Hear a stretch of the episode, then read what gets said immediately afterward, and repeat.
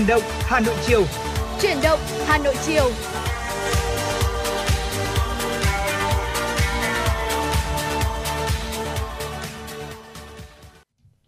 Mến chào quý vị thính giả, chào mừng quý vị đến với chương trình Chuyển động Hà Nội chiều, được phát sóng trên tần số FM 96 MHz của Đài Hà Nội và đang được phát sóng trực tuyến trên website hanoionline.vn.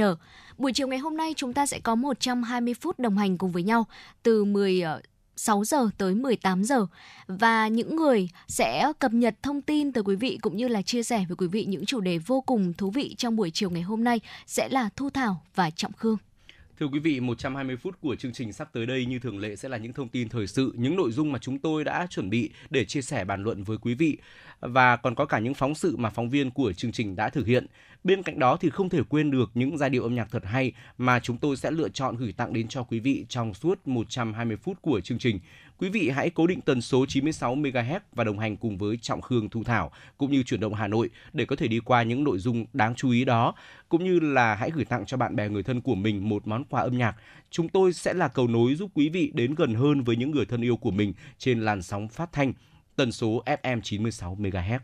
Vâng thưa quý vị và trong khung giờ đầu tiên của chuyển động Hà Nội chiều, chiều nay từ ờ, 16 giờ tới 17 giờ sẽ có những nội dung đáng chú ý như sau sẽ được cập nhật từ quý vị. Đầu tiên sẽ là những thông tin được cập nhật bởi biên tập viên của chương trình.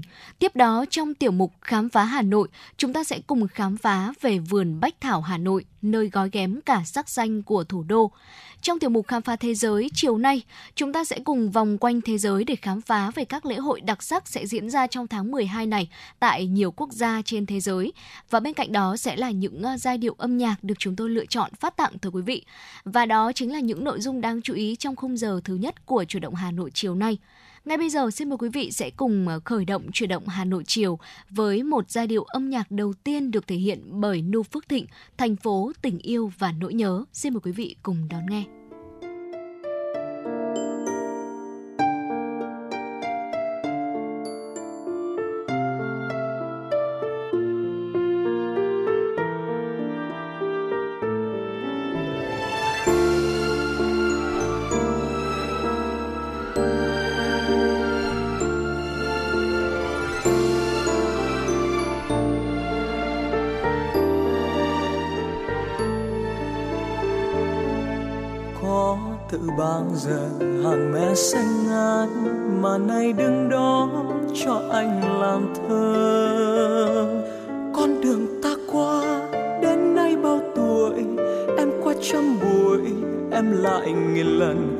Sao bối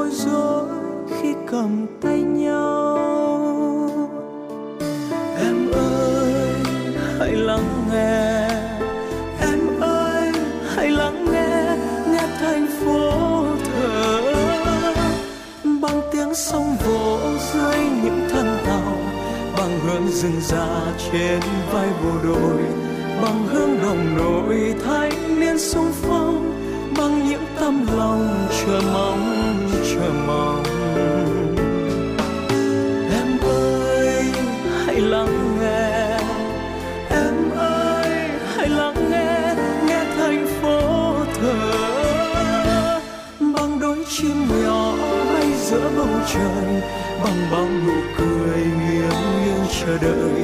Bằng hoa phượng đỏ thương ai, cho ai, yêu lắm cuộc đời ta xây tương lai.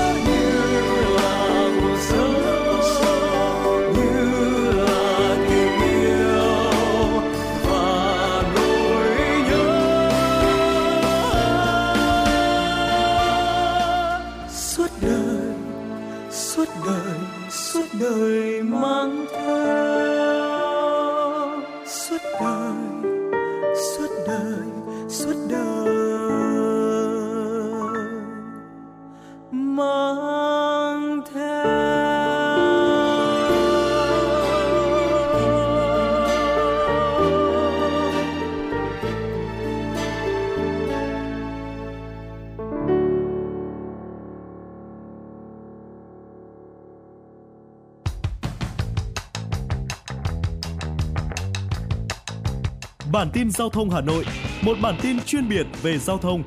Những vấn đề dân sinh bức xúc liên quan đến công tác tổ chức giao thông, trật tự an toàn giao thông, tình hình giao thông tại các nút giao thông trọng điểm trên địa bàn thành phố sẽ được các phóng viên Đài Hà Nội cập nhật liên tục, nhanh chóng, chính xác từ hiện trường một cách chân thực. Cùng với đó là những ý kiến phân tích, đánh giá khách quan đa chiều của các chuyên gia, các nhà quản lý trong lĩnh vực an toàn giao thông và đô thị.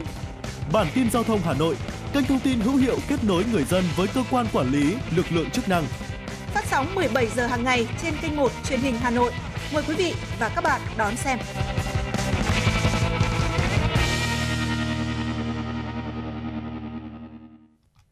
Thưa quý vị, quay trở lại với chuyển động Hà Nội chiều nay, xin mời quý vị cùng Thu Thảo và Trọng Khương đến với tiểu mục Khám phá Hà Nội.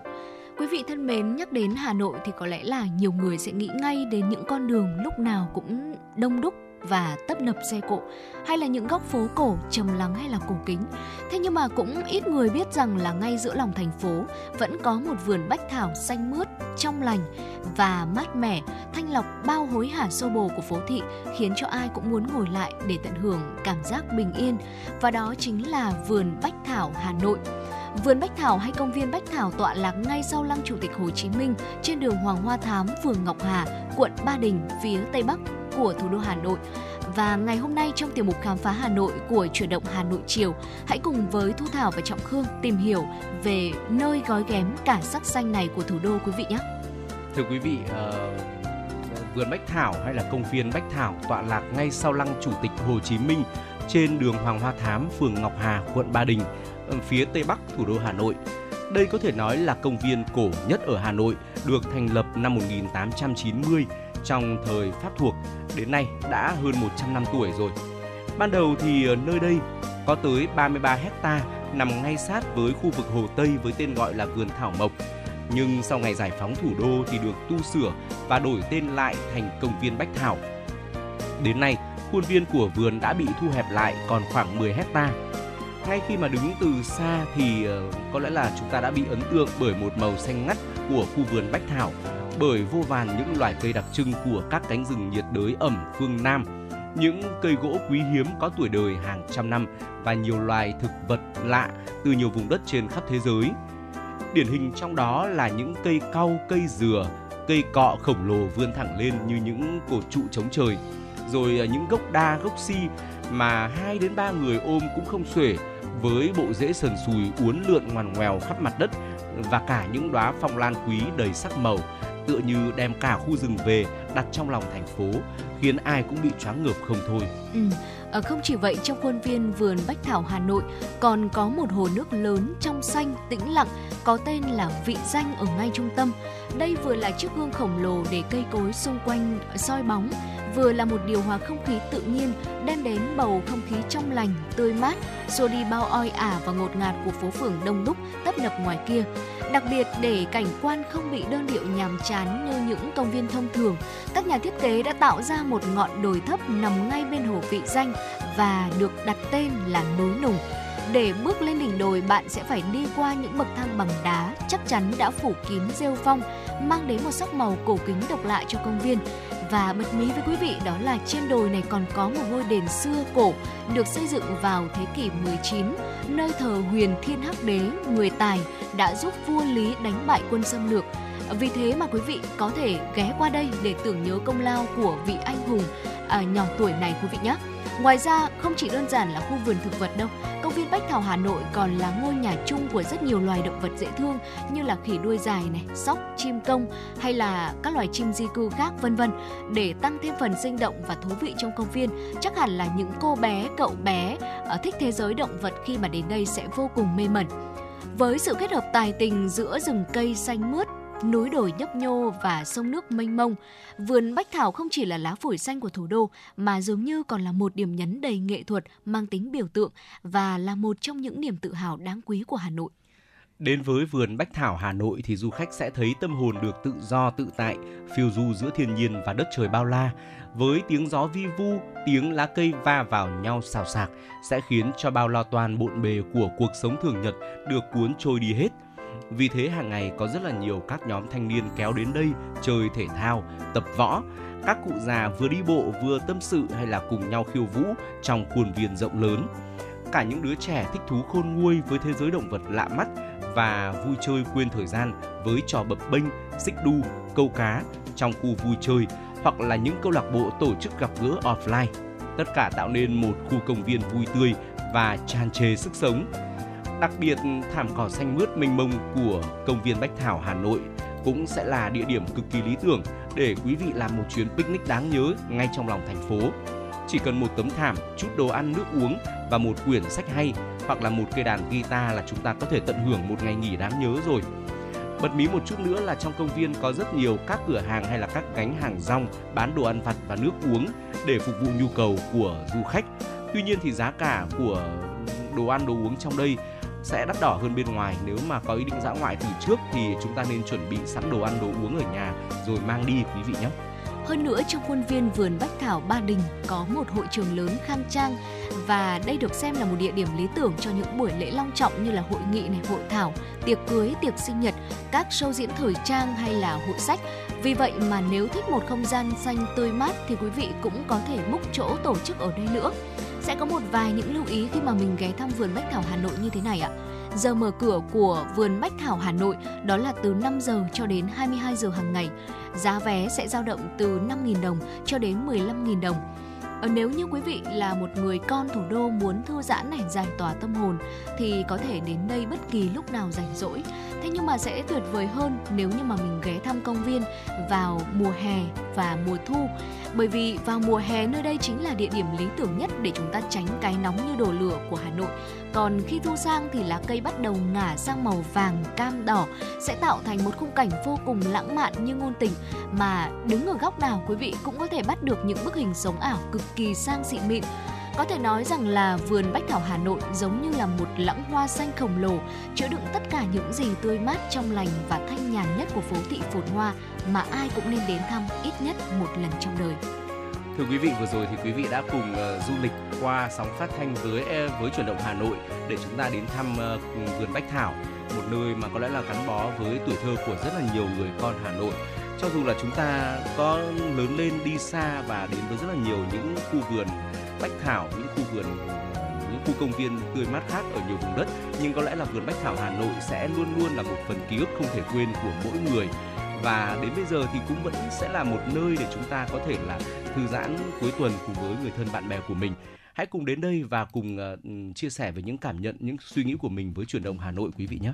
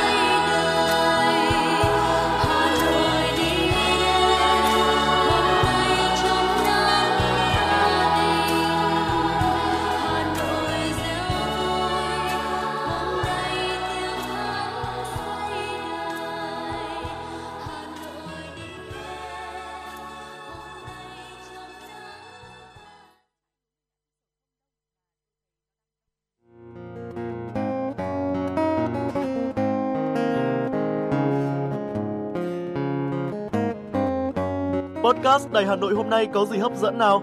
Đầu tiên là chương trình Hà Nội tin mỗi chiều, lên sóng lúc 18 giờ chiều hàng ngày. Những dòng tin tức nóng hổi, những vấn đề đang được dư luận quan tâm sẽ được bình luận dưới góc nhìn của biên tập viên Đài Hà Nội cùng với sự đồng hành của các chuyên gia và cố vấn. Chưa hết, podcast Đài Hà Nội hôm nay còn có một chương trình khá ấn tượng mang tính chất đời sống giải trí mang tên Lưu Hương Blog Chiều. Lên sóng lúc 18 giờ 15 phút hàng ngày, biên tập viên Lưu Hương sẽ chia sẻ cùng quý vị và các bạn những câu chuyện nhỏ nhưng mang đầy ý nghĩa từ đời sống, những dòng tự sự và đặc biệt có cả những ca khúc do chính biên tập viên Lưu Hương thể hiện cùng với guitar. Bên cạnh đó, còn có chương trình Đọc truyện đêm khuya.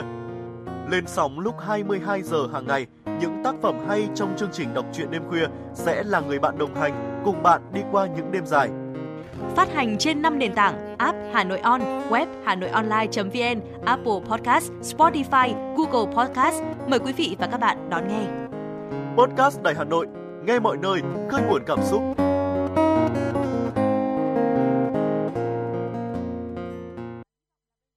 Thưa quý vị, chuyển động Hà Nội chiều nay xin được tiếp tục với những thông tin đáng chú ý. Ban dân vận Thành ủy Hà Nội, cơ quan thường trực của Ban chỉ đạo xây dựng và thực hiện quy chế dân chủ ở cơ sở thành phố đã tổ chức hội nghị trao đổi kinh nghiệm thực hiện dân chủ ở cơ sở giữa hai ban chỉ đạo xây dựng và thực hiện quy chế dân chủ ở cơ sở thành phố Hà Nội và thành phố Hồ Chí Minh. Ban dân vận Thành ủy Hà Nội và Ban dân vận Thành ủy thành phố Hồ Chí Minh cũng đã trao đổi nhiều ý kiến, chia sẻ những kinh nghiệm hay, bài học quý trong triển khai dân chủ tại cơ sở. Sau chuyến thực tế trao đổi kinh nghiệm lần này, hai địa phương sẽ tiếp tục tổ chức các buổi giao lưu trao đổi kinh nghiệm. Đoàn công tác thành phố Hồ Chí Minh cũng tiếp thu những kinh nghiệm hay mà thành phố Hà Nội đã chia sẻ, đúc rút kinh nghiệm quý của thành phố Hà Nội trong quá trình phát triển theo phương châm ở đâu việc thực hiện dân chủ ở cơ sở được thực hiện có hiệu quả thì dù nhiều việc nóng, việc khó của địa phương cũng được giải quyết, góp phần hoàn thành nhiệm vụ chính trị được giao. Thưa quý vị và các bạn, sáng nay Sở Văn hóa và Thể thao Hà Nội đã tổ chức trao giải cuộc thi và khai mạc triển lãm ảnh nét đẹp trong văn hóa ứng xử của cán bộ, công chức, viên chức, người lao động trong các cơ quan thuộc thành phố Hà Nội năm 2023. Đây là lần thứ hai việc tuyên truyền quy tắc ứng xử của cán bộ công chức viên chức người lao động được thể hiện qua hình thức nhiếp ảnh. Sau 2 tháng phát động, ban tổ chức đã nhận được 5.002 tác phẩm của 1.991 tác giả chuyên nghiệp và không chuyên đến từ nhiều cơ quan đơn vị, tổ chức ở Hà Nội và các tỉnh thành phố khác. Các tác phẩm ảnh dự thi đã thể hiện những nội dung liên quan đến việc thực hiện các quy định, quy tắc ứng xử, ghi lại nếp sống sinh hoạt hành vi của cán bộ công chức viên chức, người lao động trong các cơ quan thuộc thành phố Hà Nội. Nhiều tác phẩm dự thi có phong cách mỹ thuật mới, vượt qua lối mòn cũ, để tăng cường tuyên truyền, Sở Văn hóa và Thể thao Hà Nội trưng bày các tác phẩm tiêu biểu tại Thư viện Hà Nội, số 47 phố Bà Triệu, quận Hoàn Kiếm từ ngày 14 đến ngày 24 tháng 12 năm nay. Hội đồng nhân dân thành phố Hà Nội đã thông qua nghị quyết về đồ án điều chỉnh quy hoạch chung thủ đô Hà Nội đến năm 2045, tầm nhìn đến năm 2065. Trong đó có nội dung đầu tư xây dựng sân bay thứ hai vào năm 2040 tại huyện Ứng Hòa. Trước thông tin đó, nhiều nhà đầu tư đã bắt đầu hướng sự quan tâm về thị trường bất động sản tại khu vực này. Giá đất tại huyện Ứng Hòa hiện chủ yếu dao động từ 7,5 đến 18 triệu đồng một mét vuông. Riêng một số nơi thuộc khu vực trung tâm hay là có hạ tầng phát triển có giá cao hơn so với mặt bằng chung. Đối với những địa phương trong khu vực dự kiến quy hoạch sân bay, giá đất ở xã Kim Đường hiện dao động 5,5 đến 14,5 triệu đồng một mét vuông, xã Trầm Lộng dao động 8,3 đến 10,2 triệu đồng một mét vuông, xã Hòa Lâm khoảng 6,5 đến 7,5 triệu đồng một mét vuông. Trước đó, khoảng cuối năm 2020, thông tin sân bay quốc tế thứ hai của thủ đô được đề xuất xây dựng tại huyện Ứng Hòa đã từng khiến thị trường nhà đất khu vực này đón nhận cơn sốt giá. Sang năm 2021, khi đề xuất này tạm thời bị gác lại, đã khiến giá đất ở đây nhanh chóng hạ nhiệt. Lần đầu tiên một tiết học về phòng cháy chữa cháy trong nhà trường đã được tổ chức. Tiết học đặc biệt này diễn ra tại trường Trung học cơ sở Lê Lợi, quận Hà Đông với sự phối hợp của Công an quận Hà Đông trong chương trình giảng dạy trang bị kiến thức kỹ năng phòng cháy chữa cháy và cứu nạn cứu hộ cho học sinh trung học cơ sở. Buổi học có sự tham gia của 40 em học sinh trong nhà trường, gồm 2 tiết lý thuyết và thực hành với thời lượng 45 phút. Nội dung xoay quanh chủ đề phòng cháy chữa cháy tại chỗ, thoát nạn và cách xử lý một số tình huống trong thực tế.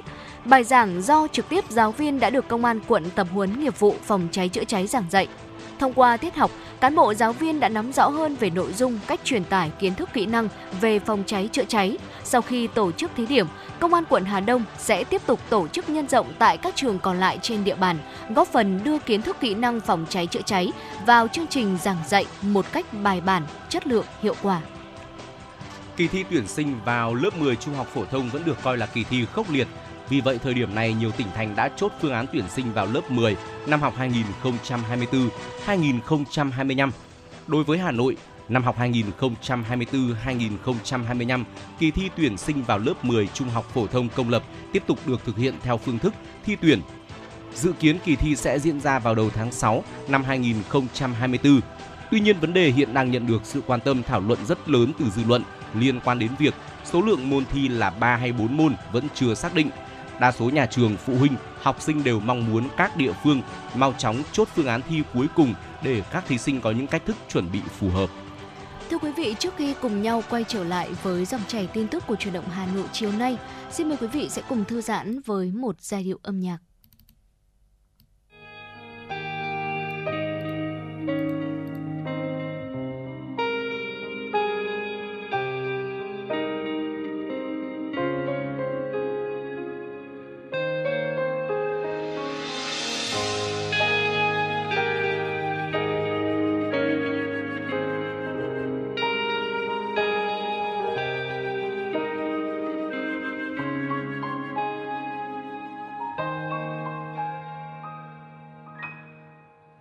Chiều người em gái vẫn đi trên thảo nguyên xanh.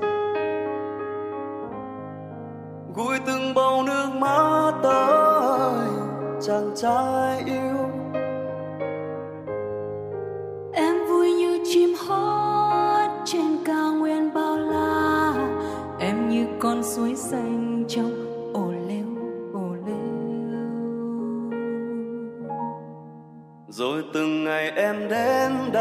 chân chăn bò vui sao? Chẳng nào lòng cũng nhớ thương em. Ai cũng chăm lên nương dây chăm sân hưu sân ai tiếng sau ai cũng tha thiết, em biết trọng tình yêu ai. Yêu thương ai nhất? Ai chơi đàn thật hay đây? Ồ lêu ồ lêu. Có chàng trai viết lên đây, lời yêu thương cô gái ấy môi tình như gió như mây. Nhiều năm trôi qua vẫn thấy, giống như bức tranh vẽ bằng dịu êm ngày thơ. Có khi trong tiềm thức ngỡ là để rồi người con gái chót đem lòng yêu anh. Dừng về chiều in bóng dáng hai người bên nhau. Em đưa anh qua núi, đêm đêm anh nghe em đàn. Năm tháng đi qua êm ấm trong căn nhà nhỏ tranh vênh. Ô lêu đôi khi tình yêu vẫn thế, yêu nhau chỉ vì yêu nhau. Ngày cô ấy đi theo nơi phồn hoa, chàng trai bơ vơ từ xa trong tim hụt hẫng như mất một thứ gì. Không ai hiểu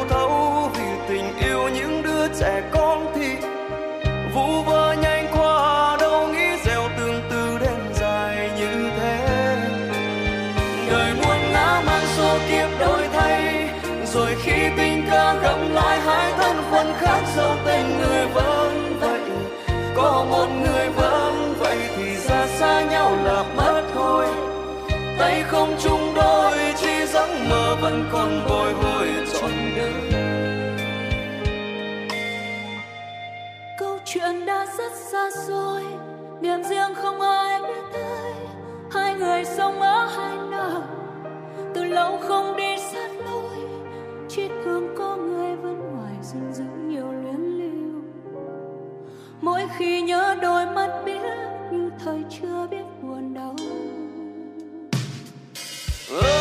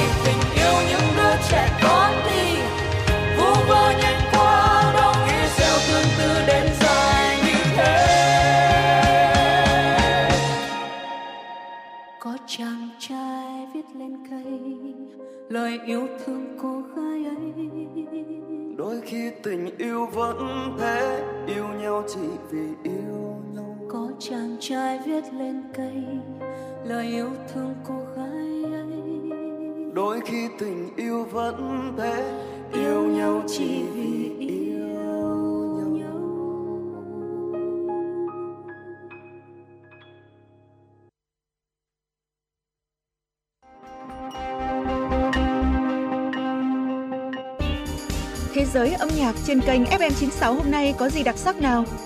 Những ca khúc nổi tiếng toàn cầu, những bản nhạc chạm đáy trái tim, những giọng ca chinh phục cả thế giới sẽ có trong chương trình ca nhạc nhẹ quốc tế.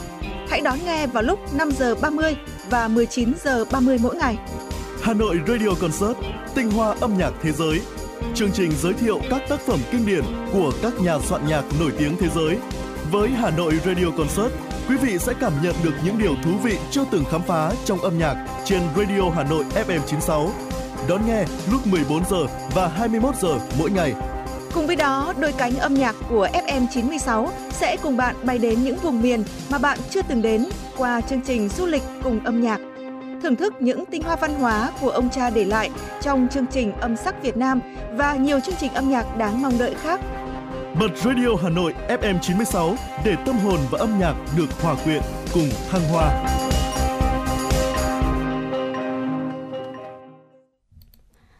Thưa quý vị, xin mời quý vị cùng tiếp tục dòng chảy tin tức của chủ động Hà Nội chiều nay với những tin tức đáng chú ý sau đây.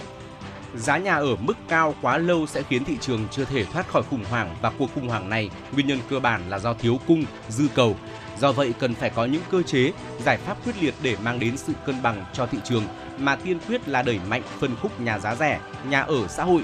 Đầu tiên cần phải tháo gỡ những ách tắc trong việc phát triển nhà ở xã hội. Hiện nay có những dự án phải mất từ 2 đến 8 năm mới xong thủ tục pháp lý. Như vậy là quá lâu và khiến doanh nghiệp không mặn mà phát triển. Bên cạnh đó, đất để xây nhà ở xã hội là đất công. Vì vậy mặc dù không phải nộp thuế sử dụng đất nhưng lại không thể mang thế chấp được để có thể vay nên cũng khó khăn cho doanh nghiệp trong việc tiếp cận nguồn vốn. Ngoài ra đối với việc đấu thầu, doanh nghiệp nào có năng lực thì nên chỉ định xây dựng để thực hiện nhanh chóng. Cùng với đó, cần xem xét bỏ bớt quy định lợi nhuận không vượt quá 10% để các doanh nghiệp xây dựng nhà ở cao cấp, trung cấp, thấp cấp được bình đẳng như nhau. Theo sàn giao dịch việc làm Hà Nội, hơn một tháng trở lại đây, nhu cầu tuyển dụng của các doanh nghiệp trên địa bàn Hà Nội đang tăng lên ở cả hai phân khúc toàn thời gian và bán thời gian, tập trung vào một số nhóm ngành nghề như thương mại, dịch vụ, công nghiệp chế biến chế tạo, bất động sản, tài chính ngân hàng. Đặc biệt nhu cầu tuyển lao động thời vụ, lao động bán thời gian tăng nhanh hơn nhằm chuẩn bị cho hoạt động của các doanh nghiệp đón nhiều ngày lễ Tết dịp cuối năm như Noel, Tết Dương lịch, Tết Nguyên đán. Trước diễn biến này, trong tháng 12, ngoài các phiên giao dịch việc làm hàng ngày, Hà Nội sẽ tổ chức thêm một phiên việc làm chuyên đề dành cho đối tượng bộ đội xuất ngũ trước khi ra quân trở về địa phương. Sau Ngân hàng Thương mại Cổ phần Ngoại thương Việt Nam Vietcombank, vừa qua các ngân hàng thương mại có vốn nhà nước còn lại tiếp tục giảm mạnh lãi suất tiết kiệm. Theo đó, lãi suất kỳ hạn dài chỉ còn 4,8 đến 5% một năm. Cụ thể, một số ngân hàng như ngân hàng BIDV giảm lãi suất kỳ hạn từ 1 đến 2 tháng còn 2,7% một năm, kỳ hạn 3 đến 5 tháng giảm còn 3,1% một năm, 6 đến 11 tháng còn 4,1% một năm, 12 đến 18 tháng 5% một năm. Trước đó, BIDV điều chỉnh lãi suất 2 ngày liên tiếp 11 và 12 tháng 12.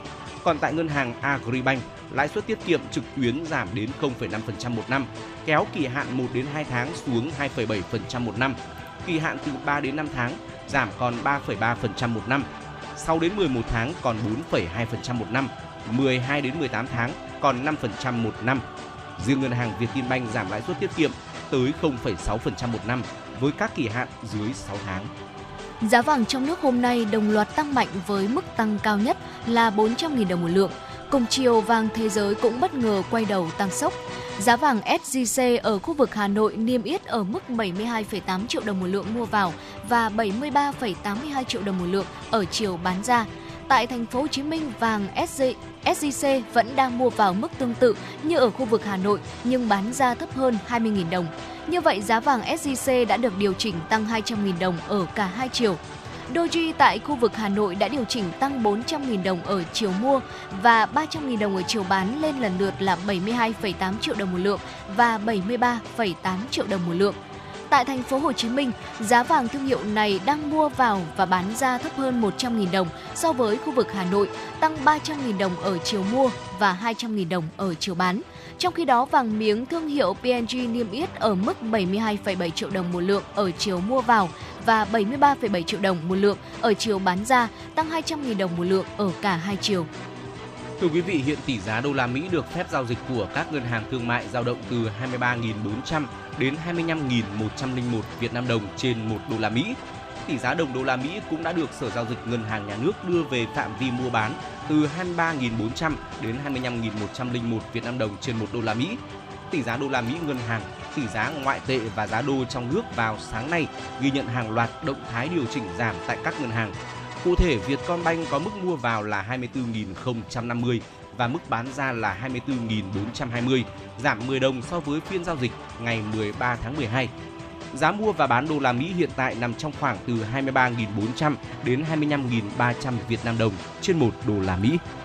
Công an tỉnh Thái Bình cho biết sau khi có kết quả điều tra ban đầu, vụ sập mái nhà đang thi công ở thị trấn Diêm Điền xảy ra ngày 12 tháng 12 khiến nhiều người thương vong, cơ quan công an đã khởi tố và bắt tạm giam chủ nhà. Căn cứ tài liệu chứng cứ thu thập, ngày 13 tháng 12, cơ quan cảnh sát điều tra công an huyện Thái Thụy ra quyết định khởi tố vụ án, khởi tố bị can và bắt tạm giam chủ công trình là Nguyễn Văn Đoàn sinh năm 1985 để điều tra về tội vi phạm quy định về xây dựng gây hậu quả nghiêm trọng.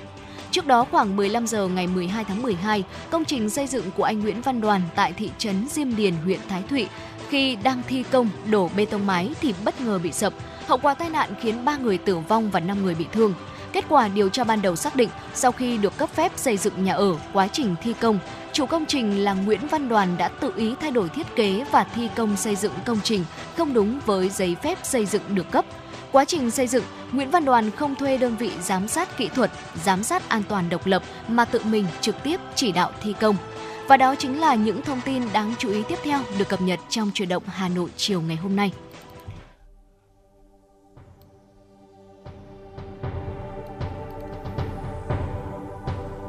Cuối mùa đông năm 1946, cả Hà Nội sụp sôi trước vận mệnh của Tổ quốc. Một văn kiện mang tính cường lĩnh quân sự, có giá trị lịch sử xuyên thời đại đã được Chủ tịch Hồ Chí Minh soạn thảo. Đó là lời kêu gọi toàn quốc kháng chiến bản hịch cứu nước thể hiện ý thức sâu sắc về giá trị của độc lập dân tộc. Theo lời hiệu triệu của người, thủ đô thay mặt cả nước nổ phát súng đầu tiên, mở đầu cho cuộc kháng chiến trường kỳ 9 năm của dân tộc. Chương trình chính luận nghệ thuật đặc biệt mang tên Sẽ về thủ đô, kỷ niệm 77 năm ngày Chủ tịch Hồ Chí Minh ra lời kêu gọi toàn quốc kháng chiến do Đài Hà Nội tổ chức diễn ra tại nhà hát Hồ Gươm sẽ được truyền hình trực tiếp trên kênh 1 phát thanh FM 96 và các nền tảng số của Đài Hà Nội vào 20 giờ ngày 23 tháng 12 năm 2023. Mời quý vị khán thính giả cùng theo dõi.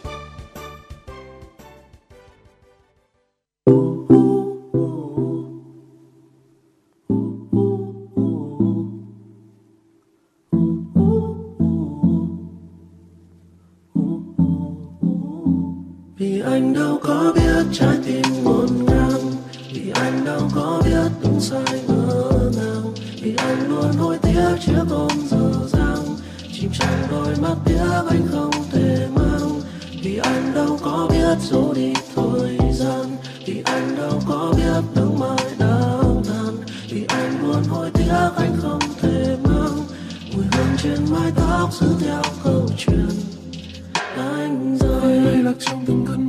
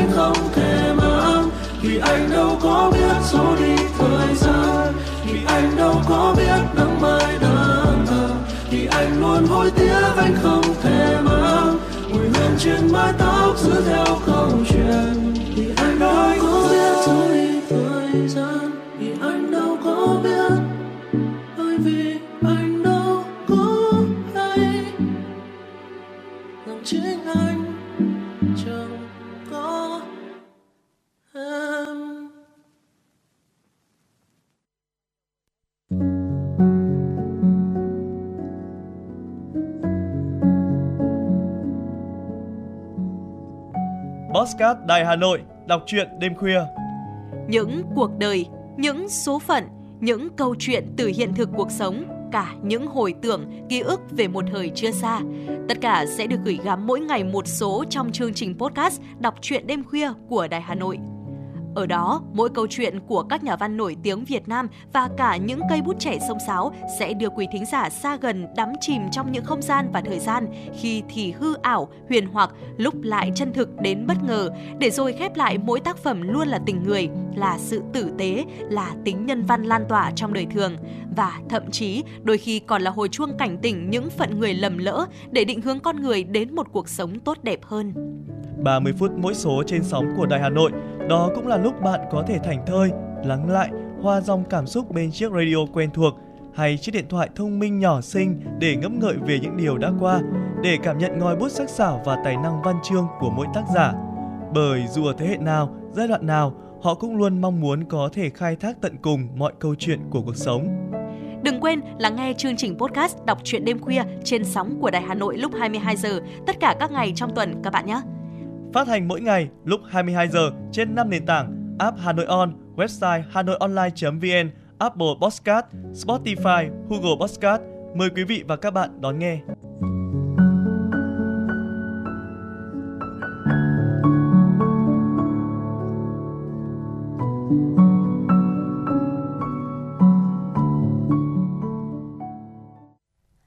Quý vị thân mến, dòng chảy tin tức của Chủ động Hà Nội chiều nay xin được tiếp tục với những thông tin quốc tế.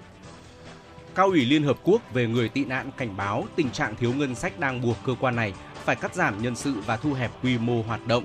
Cảnh báo trên được đưa ra trong bối cảnh số người di cư trên thế giới đạt mức kỷ lục 114 triệu người vào hồi tháng 9 vừa qua. Con số này chắc chắn còn tăng cao hơn kể từ khi xảy ra xung đột ở giải Gaza. Phát biểu tại diễn đàn người tị nạn toàn cầu lần thứ hai, người đứng đầu cao ủy Liên Hợp Quốc về người tị nạn, ông Filippo Grandi cho biết, cơ quan này đang thiếu 400 triệu đô la Mỹ để kết thúc năm với nguồn lực cần thiết tối thiểu. Đối mặt với tình trạng thiếu hụt ngân sách chưa từng có trong nhiều năm, cơ quan này đã buộc phải cắt giảm 900 vị trí, tương đương 5% nhân sự của cơ quan này trên toàn cầu. Cục Dự trữ Liên bang Mỹ vừa quyết định giữ nguyên lãi suất chủ chốt lần thứ ba liên tiếp và đặt ra mục tiêu cho nhiều đợt cắt giảm lãi suất vào năm 2024 và sau đó. Với việc tỷ lệ lạm phát giảm bớt và nền kinh tế đang ổn định, các nhà hoạch định chính sách trong Ủy ban thị trường mở liên bang đã bỏ phiếu nhất trí giữ lãi suất vay qua đêm chuẩn trong phạm vi mục tiêu từ 5,25% đến 5,5%. Cùng với quyết định giữ nguyên lãi suất, các thành viên ủy ban đã dự kiến ít nhất 3 lần cắt giảm lãi suất vào năm 2024. Các thị trường đã dự đoán về quyết định giữ nguyên lãi suất, chấm dứt chu kỳ tăng 11 lần, đẩy lãi suất quỹ liên bang lên mức cao nhất trong hơn 22 năm. Sau khi quyết định được đưa ra, chỉ số trung bình công nghiệp Dow Jones đã tăng hơn 400 điểm, lần đầu tiên vượt qua mức 37.000 điểm. Một số lượng lớn người di cư vào hôm 12 tháng 12 đã được đưa đến một trung tâm xử lý tị nạn tạm thời sau khi nhóm người này vượt qua bức tường biên giới Arizona vào Mỹ thông qua Mexico. Những người di cư này đến từ nhiều quốc gia khác nhau ở châu Phi và châu Mỹ Latin được phát hiện ở gần thị trấn biên giới Lookville. Một số đang tập trung gần bức tường biên giới, còn số khác đi bộ về phía trung tâm. Truyền thông địa phương cho biết trong những tháng gần đây, khu vực Lookville đã trở thành điểm nóng của người di cư muốn vượt biên giới từ Mexico vào Mỹ, khiến chính quyền Mỹ phải điều thêm lực lượng an ninh xuống khu vực này. Argentina sẽ giảm giá hơn 50% đồng peso như một phần của các biện pháp khẩn cấp nhằm hỗ trợ nền kinh tế đang gặp khó khăn của quốc gia này.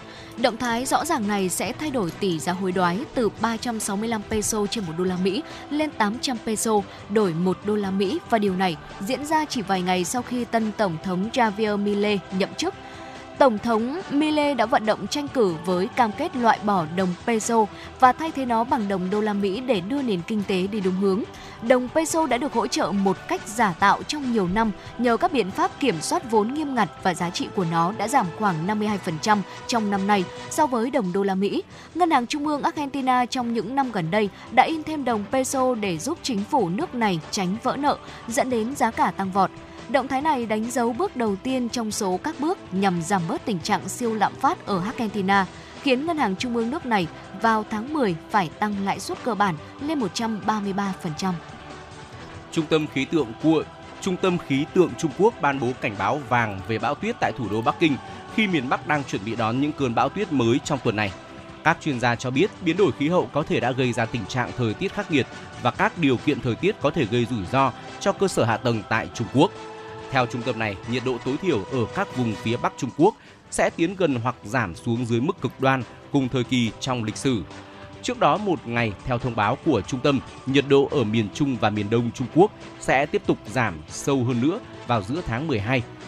Nội dung cảnh báo nêu rõ một đợt lạnh khác sẽ khiến nhiệt độ ở mức dưới 0 độ C và đóng băng cả ngày và tuần tới ở hầu hết khắp miền Bắc đất nước.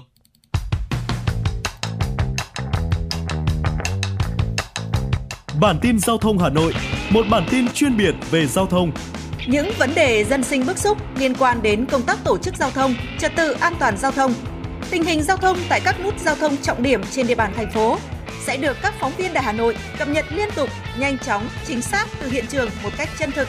Cùng với đó là những ý kiến phân tích, đánh giá khách quan đa chiều của các chuyên gia, các nhà quản lý trong lĩnh vực an toàn giao thông và đô thị. Bản tin giao thông Hà Nội, kênh thông tin hữu hiệu kết nối người dân với cơ quan quản lý, lực lượng chức năng. Phát sóng 17 giờ hàng ngày trên kênh 1 truyền hình Hà Nội. Mời quý vị và các bạn đón xem.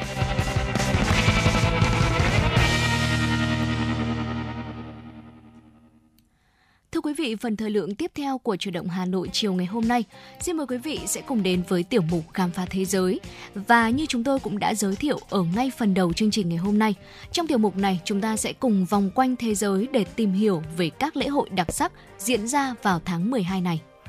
Đầu tiên chúng ta hãy cùng đến với đất nước Thổ Nhĩ Kỳ và cùng ờ, tìm hiểu về lễ hội Menvana. Lễ hội kéo dài từ ngày mùng 10 đến mùng, đến 17 tháng 12, thu hút đông đảo du khách đến với vùng đất Konya. Hàng năm thì hơn 1 triệu khách đổ về Konya, Thổ Nhĩ Kỳ để hòa mình vào không khí lễ hội Me, Menvana. Buổi lễ nhằm tôn vinh Menvala, một nhà thơ Hồi giáo rất được dân chúng kính nể vào thế kỷ 13. Đặc biệt nếu muốn tham dự lễ hội, bạn phải đặt vé trước khi đến. Tiếp theo xin mời quý vị cùng đến với Scotland để tìm hiểu về lễ hội Hogmanay. Đây được xem là bữa tiệc lớn nhất ở Scotland dịp năm mới sẽ diễn ra trong 3 ngày, từ 30 tháng 12 đến ngày mùng 1 tháng 10 tháng 1. Tại lễ hội này có các hoạt động như hòa mình vào âm nhạc, nhảy múa, bắn pháo hoa. Vào đêm ngày 31 tháng 12 tại trung tâm thành phố, sẽ tập trung hàng trăm nghìn người tổ chức đón chào năm mới, trong bầu không khí sôi động với các ban nhạc biểu diễn. Và vào ngày 1 tháng 1 đầu năm mới thì dòng người sẽ lao mình xuống dòng sông Pho, lạnh ngắt ngay chân cây cầu này để cầu một năm bình an và hạnh phúc. Chúng ta hãy cùng di chuyển đến với Vương quốc Anh và cùng tìm hiểu về lễ hội Santaran. Lễ hội này xuất hiện lần đầu tiên vào năm 2001 khi mà hàng trăm người mặc trang phục ông già Noel và cùng tham gia vào đường chạy marathon ở xứ Wales với mục đích nâng cao nhận thức cộng đồng. Người tham gia cần đăng ký một tuần trước đó và phải chinh phục đường chạy dài 7,2 km. Hago Itachi, Nhật Bản Ờ, đây là một ờ, lễ hội được diễn ra tại đất nước Nhật Bản vào ngày 17 cho đến ngày 19 tháng 12. Hago Itaichi được tổ chức tại Senchoiji hay còn gọi là Asakusa Canon, quận Asakusa tại Tokyo. Ờ, du khách có thể mua những cây vượt gỗ để làm kỷ niệm khi mà ghé thăm ngôi chùa cổ nhất thủ đô này. À, thưa quý vị và chúng ta hãy cùng ờ, quay trở về với vùng đất Đông Nam Á và cùng đến với đất nước Thái Lan để có thể tìm hiểu về lễ hội Loi Krathong. Loi Krathong thường diễn ra trong 3 ngày liên tiếp và chính hội là vào đêm trăng rằm của tháng thứ 12 theo lịch người Thái, tức là vào khoảng tháng 11 dương lịch. Năm nay thì lễ hội được được tổ chức từ ngày 19 đến 23 tháng 11. Với người Thái, đây là dịp để thể hiện lòng biết ơn, cảm tạ tới nữ thần nước Framekongkha, đã mang đến cho con người sự sống cũng như cầu mong sự tha thứ của thần vì những hành động làm ô nhiễm nguồn nước. Tiếp theo xin mời quý vị cùng tìm hiểu về cuộc diễu hành Jun Canu tại Bahamas, một bữa tiệc mang phong cách Caribbean ở mọi thời đại. Rất nhiều người dân địa phương chuẩn bị trước nhiều tháng bằng cách đó là sửa chữa trang phục này, à, tập cách nhảy sao cho họ có thể thể hiện một cách tốt nhất. Hàng ngàn khán giả tập trung bên lề đường và khởi động một cuộc diễu hành rầm rộ ở Bahamas để tôn vinh nguồn gốc Akan. Các lễ hội khác diễn ra trên khắp thế giới, thế nhưng mà cuộc diễu hành Chun Kanu thực sự nằm ở Nassau, ở New Providence. Lễ kỷ niệm mang văn hóa Garifuna và cuộc sống thông qua điệu nhảy được biên đạo theo nhịp trống và chuông.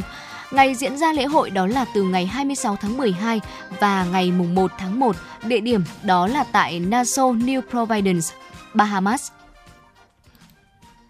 Quý vị và các bạn thân mến và vừa rồi là những vùng đất với với những lễ hội vô cùng đặc sắc được tổ chức cuối năm và nếu như quý vị có cơ hội đi du lịch đến những vùng đất này thì đừng quên uh, tham gia vào những lễ hội và hãy cùng chia sẻ về với chương trình những suy nghĩ và những cảm xúc của quý vị nhé.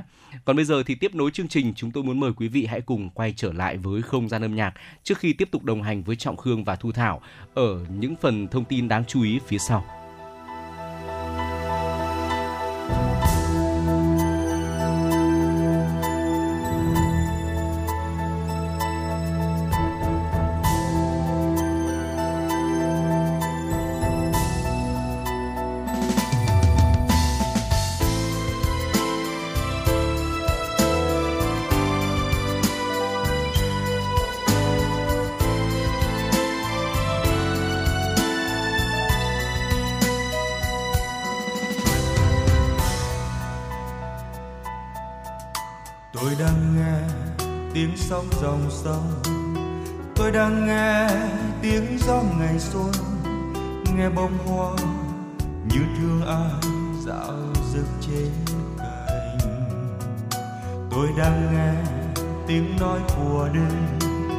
Như đang nghe tiếng hát của em.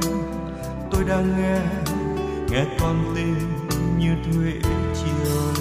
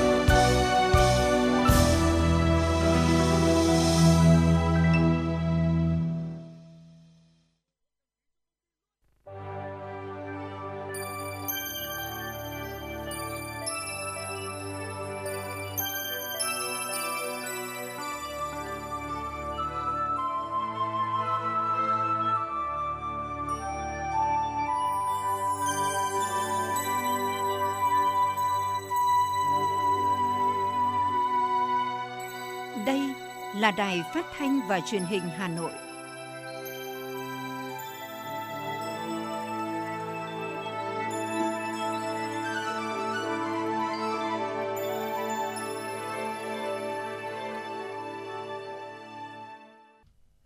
Vị và các bạn, bây giờ là khung giờ thứ hai của chương trình Truyền động Hà Nội chiều, được phát sóng trên tần số FM 96 MHz của Đài Phát thanh Truyền hình Hà Nội và chương trình cũng đang được phát sóng trực tuyến trên website hanoionline.vn. Tiếp nối khung giờ của Truyền động Hà Nội chiều nay, ngay bây giờ sẽ là những thông tin về chính trị, kinh tế, văn hóa xã hội của thủ đô được chúng tôi liên tục cập nhật tới quý vị thính giả. Ngay bây giờ sẽ là những tin tức tiếp theo. Chương trình hành trình Tết Công đoàn Xuân 2024 và chuyến tàu Công đoàn Xuân 2024 sẽ giúp gần 3.000 đoàn viên, người lao động được đi máy bay, tàu hỏa miễn phí về quê đón Tết Nguyên đán Giáp Thìn 2024. Tổng Liên đoàn Lao động Việt Nam cho biết, chương trình hành trình Tết Công đoàn Xuân 2024 sẽ tạo điều kiện để người lao động về quê đón Tết, trở lại đơn vị, doanh nghiệp, làm việc thuận lợi, nhanh chóng, an toàn bằng những chuyến bay và tàu hỏa miễn phí. Theo chương trình chuyến bay công đoàn Xuân 2024 sẽ có 3 chuyến bay tập trung miễn phí đưa hơn 670 đoàn viên, người lao động làm việc tại các tỉnh, thành phố phía Nam về quê đón Tết tại các tỉnh, thành phố phía Bắc. Cùng với chuyến bay miễn phí, Tổng Liên đoàn Lao động Việt Nam tổ chức chuyến tàu công đoàn Xuân 2024. Theo đó sẽ có 30 đến 32 toa tàu tập trung miễn phí trên các chuyến tàu hỏa Bắc Nam và ngược lại để đưa đón khoảng 2.000 người lao động làm việc tại các tỉnh, thành phố phía Nam về quê đón Tết tại các tỉnh, thành phố phía Bắc và quay trở lại đơn vị doanh nghiệp làm việc sau Tết. Sở Giáo dục và Đào tạo Hà Nội vừa thông báo lịch nghỉ Tết dương lịch năm 2024. Với học sinh toàn thành phố, lịch nghỉ Tết dương lịch nhiều nhất là 3 ngày tùy từng đối tượng. Sở Giáo dục và Đào tạo Hà Nội chính thức thông báo lịch nghỉ Tết dương lịch năm 2024. Trong đó, đối với các đơn vị, trường học trực thuộc sở, cán bộ nhân viên, người lao động sẽ được nghỉ một ngày, thứ hai ngày 1 tháng 1 năm 2024. Tuy nhiên, ngày 30 và 31 tháng 12 năm 2023 vào thứ Bảy và Chủ nhật nên lịch nghỉ Tết dương lịch 2024 sẽ kéo dài tùy từng đối tượng học sinh, sinh viên.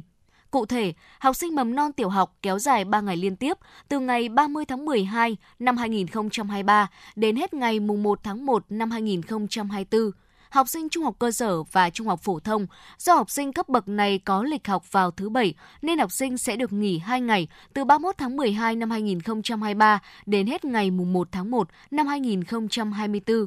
Sinh viên các trường cao đẳng và đại học, số ngày nghỉ phụ thuộc vào lịch học của trường và học phần cá nhân. Ngoài lịch nghỉ chung, số ngày nghỉ lễ Tết của sinh viên còn tuân theo các quy định đặc biệt của từng trường. Thưa quý vị, tính đến tháng 11 năm 2023, cơ quan bảo hiểm xã hội thành phố Hà Nội đã chi hơn 35.600 tỷ đồng lương hưu, trợ cấp bảo hiểm xã hội hàng tháng cho hơn 580.000 người hưởng. Hiện nay, Bảo hiểm xã hội Việt Nam cũng phối hợp với Bưu điện Việt Nam triển khai thực hiện chi trả lương hưu, trợ cấp bảo hiểm xã hội hàng tháng theo hai hình thức là qua tài khoản ngân hàng ATM và nhận tiền mặt tại các điểm chi trả. Tuy nhiên để đảm bảo người hưởng lương hưu và các chế độ bảo hiểm xã hội nhanh nhất và an toàn nhất, cơ quan bảo hiểm xã hội khuyến khích người thụ hưởng đăng ký nhận chế độ qua tài khoản thẻ ATM. Hiện đối với việc chi trả các chế độ bảo hiểm không dùng tiền mặt, thống kê của Bảo hiểm xã hội Việt Nam cho thấy đến nay toàn quốc có khoảng 64% số người hưởng nhận các chế độ bảo hiểm xã hội, trợ cấp thất nghiệp qua tài khoản cá nhân tại khu vực đô thị, tăng 3% so với năm 2022. Việc nhận các chế độ bảo hiểm xã hội, trợ cấp thất nghiệp qua tài khoản ngân hàng cá nhân mang lại nhiều lợi ích cho người thụ hưởng, giúp việc chi trả nhanh chóng, an toàn, tiết kiệm thời gian. Hàng tháng, người hưởng không cần phải đến địa điểm tập trung để nhận tiền và ký danh sách chi trả. Năm 2023, xuất khẩu nông lâm thủy sản Việt Nam có thể đạt 54 tỷ đô la Mỹ. Việt Nam vẫn có rất nhiều cơ hội và tiềm năng xuất khẩu với nỗ lực đa dạng hóa thị trường – khi tiêu dùng xanh đang dần trở thành xu thế trên thế giới để bắt kịp và tạo ra các sản phẩm nông nghiệp phù hợp với nhu cầu thị trường, ngành nông nghiệp đang đẩy mạnh cơ cấu lại theo hướng phát triển nông nghiệp tuần hoàn, nông nghiệp xanh gắn với chế biến và tiêu thụ sản phẩm. Đây cũng là trách nhiệm giảm phát thải để góp phần thực hiện cam kết của chính phủ tại hội nghị COP26 hướng tới mục tiêu phát thải ròng bằng không vào năm 2050.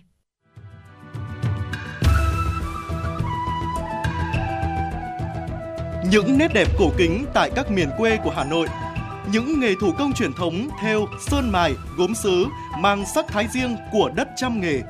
Những làn điệu cổ của hát dô, ca trù, trèo tàu là những di sản văn hóa nghệ thuật vùng miền của thủ đô. Sự đổi thay của các sản phẩm thủ công truyền thống từng bước vươn ra thế giới, gặp gỡ những nghệ nhân, doanh nghiệp phát triển, mở rộng và quảng bá tinh hoa đất trăm nghề. Tất cả sẽ được gói gọn trong chương trình Tinh Hoa Làng Việt. Quý vị thính giả hãy đón nghe trên sóng phát thanh của Đài Phát thanh và Truyền hình Hà Nội để khám phá và trân trọng những giá trị văn hóa truyền thống của thủ đô.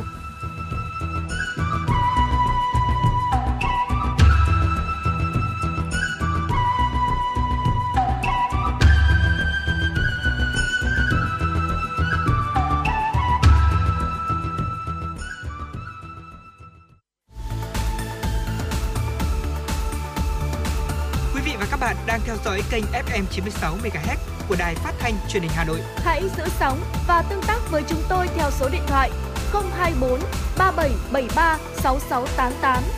FM 96 đồng hành trên mọi nẻo đường. đường.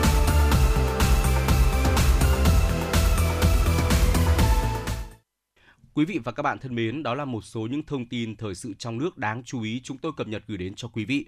Tiếp nối chương trình, hãy cùng đến với phóng sự mà phóng viên của chương trình đã thực hiện. Thưa quý vị, thực hiện kế hoạch số 122-2022 của Thành ủy Hà Nội về bồi dưỡng cán bộ ở nước ngoài, từ đầu nhiệm kỳ Đại hội 17 Đảng bộ thành phố đến nay, Ban tổ chức Thành ủy đã tham mưu cho Thành ủy hoàn thành hai lớp bồi dưỡng cán bộ quy hoạch nguồn, Ủy viên Ban chấp hành Đảng bộ thành phố nhiệm kỳ 2025-2030 tại Trung Quốc cho 40 đồng chí. Mới đây nhất, tháng 9 vừa qua, lớp bồi dưỡng cán bộ thành phố Hà Nội tại trường Đảng Thành ủy Bắc Kinh có 20 học viên là cán bộ chủ chốt một số sở, ban, ngành, quận, huyện, thị xã thành phố Hà Nội được quy hoạch ủy viên Ban chấp hành Đảng bộ thành phố nhiệm kỳ 2025-2030 đã tham gia khóa bồi dưỡng và đã thành công tốt đẹp. Xin mời quý vị cùng đến với những ghi nhận của phóng viên. Trong 7 ngày tham gia lớp bồi dưỡng, các học viên được nghiên cứu trao đổi, nghe giới thiệu về các chuyên đề như hiện đại hóa kiểu Trung Quốc, ngăn chặn và phòng ngừa nguy cơ tham nhũng trong cán bộ lãnh đạo, giới thiệu về thành phố Bắc Kinh và Đại hội 20 Đảng Cộng sản Trung Quốc với cải cách thể chế hành chính. Ngoài chương trình học lý thuyết, các học viên còn được đi tìm hiểu, nghiên cứu, khảo sát thực tế thông qua các chuyên đề giảng dạy thực địa. Bà Nguyễn Thị Liễu, Phó Giám đốc Sở Nội vụ thành phố Hà Nội, nói. Ờ, Trung Quốc là một đất nước ờ, có nhiều nét tương đồng với Việt Nam, ờ, nhất là trong công tác lãnh đạo chỉ đạo và họ đặt cái vai trò lãnh đạo của Đảng Cộng sản ờ, lên hàng đầu trong toàn hệ thống chính trị. Và họ ừ, tăng cường công tác bồi dưỡng tuyên truyền nhận thức, và từ nhận thức đúng thì sẽ có hành động đúng. Và cái bồi dưỡng cái ý thức trách nhiệm của cá nhân ờ, trong cái việc xây dựng đất nước hùng mạnh.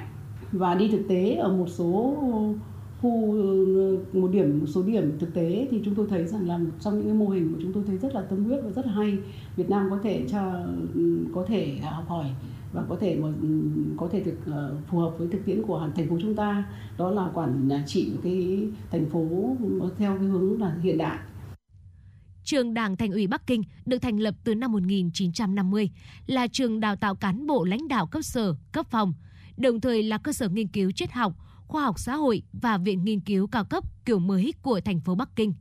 Ngoài ra, trường còn tham gia hợp tác đào tạo và giao lưu quốc tế, mà một trong số đó là hợp tác với thành phố Hà Nội, mở lớp bồi dưỡng cán bộ vừa qua. Ông Nguyễn Minh Anh, hiệu trưởng trường đào tạo cán bộ Lê Hồng Phong, cho biết, đoàn cán bộ đã học hỏi được rất nhiều từ khát vọng xây dựng thủ đô Bắc Kinh của Trung Quốc. Một trong những cái thu hoạch mà anh em chúng tôi khi được ờ, học tập ở bên đó, đó là cái cái khát vọng ờ, xây dựng thủ đô của người ta đến năm 2050 và 2000 2100. Đấy, Trung Quốc người ta đặt hẳn là kế hoạch là phát triển đất nước giai đoạn 100 năm lần thứ nhất và 100 năm lần thứ hai với cột mốc là năm 1949 khi mà thành lập nước Cộng hòa Nhân dân Trung Hoa. Không chỉ à, người ta đưa ra đặt ra những cái cái mục tiêu tầm nhìn khát vọng cụ thể mà nước bạn và thủ đô bạn đã có những cái chương trình hoạt động, chương trình hành động rất cụ thể để người ta đạt được từng các cái chỉ tiêu trong cái mục tiêu lớn đó. Cái lớp học của chúng tôi cụ thể là các bạn đã cùng với chúng ta xây dựng một cái khung chương trình mà phù hợp nhất với cái mong muốn của người Việt Nam của của thủ đô và nhưng nó cũng phù hợp với việc giới thiệu các cái kinh nghiệm, các cái sáng kiến, các cái bài học của thủ đô bạn, của nước bạn để chúng ta có thể áp dụng được.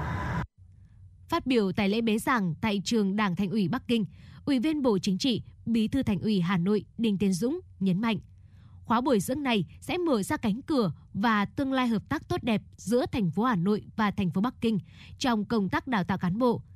Tại lễ bế giảng, giữa ban tổ chức Thành ủy Hà Nội và trường Đảng Thành ủy Bắc Kinh đã ký kết biên bản ghi nhớ, tăng cường phối hợp, thúc đẩy hợp tác về đào tạo, bồi dưỡng cán bộ lãnh đạo quản lý, đi sâu phối hợp triển khai tổ chức các lớp đào tạo cho cán bộ quy hoạch nguồn lãnh đạo, quản lý đảm bảo thiết thực hiệu quả. Ông Nguyễn Minh Long, Phó trưởng ban tổ chức Thành ủy Hà Nội cho biết. Trong năm 2024 thì chúng tôi đã trình ban thường vụ Thành ủy thông qua quy hoạch đào tạo ở Trung Quốc. Đó là sẽ có hai lớp ừ, đào tạo bồi dưỡng đối với các đồng chí quy hoạch ban thường ban chấp hành đảng bộ thành phố khóa 2025. Như vậy là chúng ta trong 2 năm 2023 2024 chúng ta đã hoàn toàn đào tạo bồi dưỡng được toàn bộ các đồng chí quy hoạch ban chấp hành đảng bộ thành phố khóa 2025 và chúng tôi suy nghĩ rằng đây là một trong những nội dung quan trọng để ờ, nâng cao cái nhận thức, kiến thức cho các đồng chí được diện quy hoạch ban thường vụ quản lý trong công tác xây dựng đảng, công ty quản lý nhà nước. Việc đưa các cán bộ nguồn quy hoạch đi học tập kinh nghiệm nước ngoài, đặc biệt là học tập tại trường Đảng Thành ủy Bắc Kinh là một trong những nét đổi mới trong công tác đào tạo, bồi dưỡng cán bộ của Thành ủy Hà Nội. Trên cơ sở thành công của hợp tác lần này, Thành ủy Bắc Kinh và Thành ủy Hà Nội sẽ tiếp tục hợp tác hiệu quả hơn nữa về công tác đào tạo cán bộ, cũng như giao lưu chia sẻ kinh nghiệm với nhau trong công tác lãnh đạo quản lý.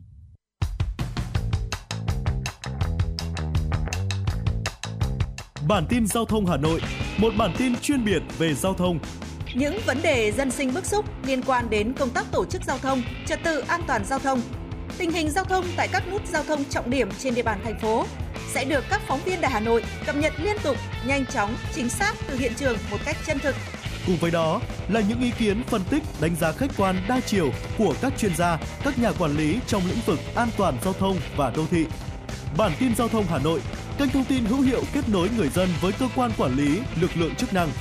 Phát sóng 17 giờ hàng ngày trên kênh 1 truyền hình Hà Nội. Mời quý vị và các bạn đón xem.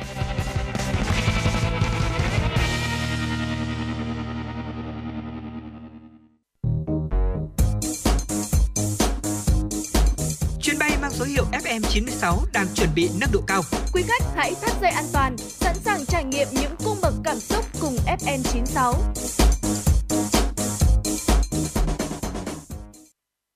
Thưa quý vị và các bạn, bây giờ chúng ta sẽ cùng quay trở lại với dòng chảy tin tức của truyền động Hà Nội chiều. Ngày 14 tháng 12, Bộ Giáo dục và Đào tạo tổ chức hội nghị tổng kết 10 năm thực hiện nghị quyết số 29 ngày 4 tháng 11 năm 2013 của Ban chấp hành Trung ương Đảng khóa 11 về đổi mới căn bản toàn diện giáo dục và đào tạo, đáp ứng yêu cầu công nghiệp hóa, hiện đại hóa trong điều kiện kinh tế thị trường, định hướng xã hội chủ nghĩa và hội nhập quốc tế. Phát biểu tham luận, Giám đốc Sở Giáo dục và Đào tạo Hà Nội Trần Thế Cương đề nghị Bộ Nghiên cứu cân nhắc bổ sung vào phần hạn chế bất cập nội dung, chưa thực hiện được chính sách về lương cho nhà giáo theo chủ trương tại nghị quyết số 29. Cụ thể là lương của nhà giáo được ưu tiên xếp cao nhất trong hệ thống thang bậc lương hành chính sự nghiệp và có thêm phụ cấp tùy theo tính chất công việc theo vùng. Về nội dung này, thành phố Hà Nội đề nghị Bộ Nội vụ nghiên cứu xem xét tham mưu chính phủ quan tâm, tạo điều kiện để thực hiện được chính sách về tiền lương cho nhà giáo theo chủ trương tại nghị quyết số 29. Thành phố Hà Nội đề nghị các bộ ngành, các cơ quan trung ương tiếp tục ưu tiên dành quỹ đất sau khi di rời các cơ quan, xí nghiệp, nhà máy, trường học ra khỏi khu vực nội đô, ưu tiên quỹ đất để xây dựng trường học công lập nhằm đáp ứng nhu cầu học tập của con em nhân dân trên địa bàn thành phố đặc biệt tại khu vực nội đô, khu vực có tốc độ đô thị hóa nhanh. Thành phố đề nghị Bộ Giáo dục và Đào tạo phối hợp các bộ ngành thành phố trình Quốc hội sửa đổi luật thủ đô, cho phép trường công lập được liên kết giáo dục với các cơ sở giáo dục nước ngoài. Ngoài ra, Hà Nội cũng đề nghị Bộ Nội vụ tham mưu chính phủ quan tâm, xem xét, giao bổ sung biên chế để tuyển dụng giáo viên, bảo đảm các quy định hiện hành về vị trí việc làm và định mức giáo viên.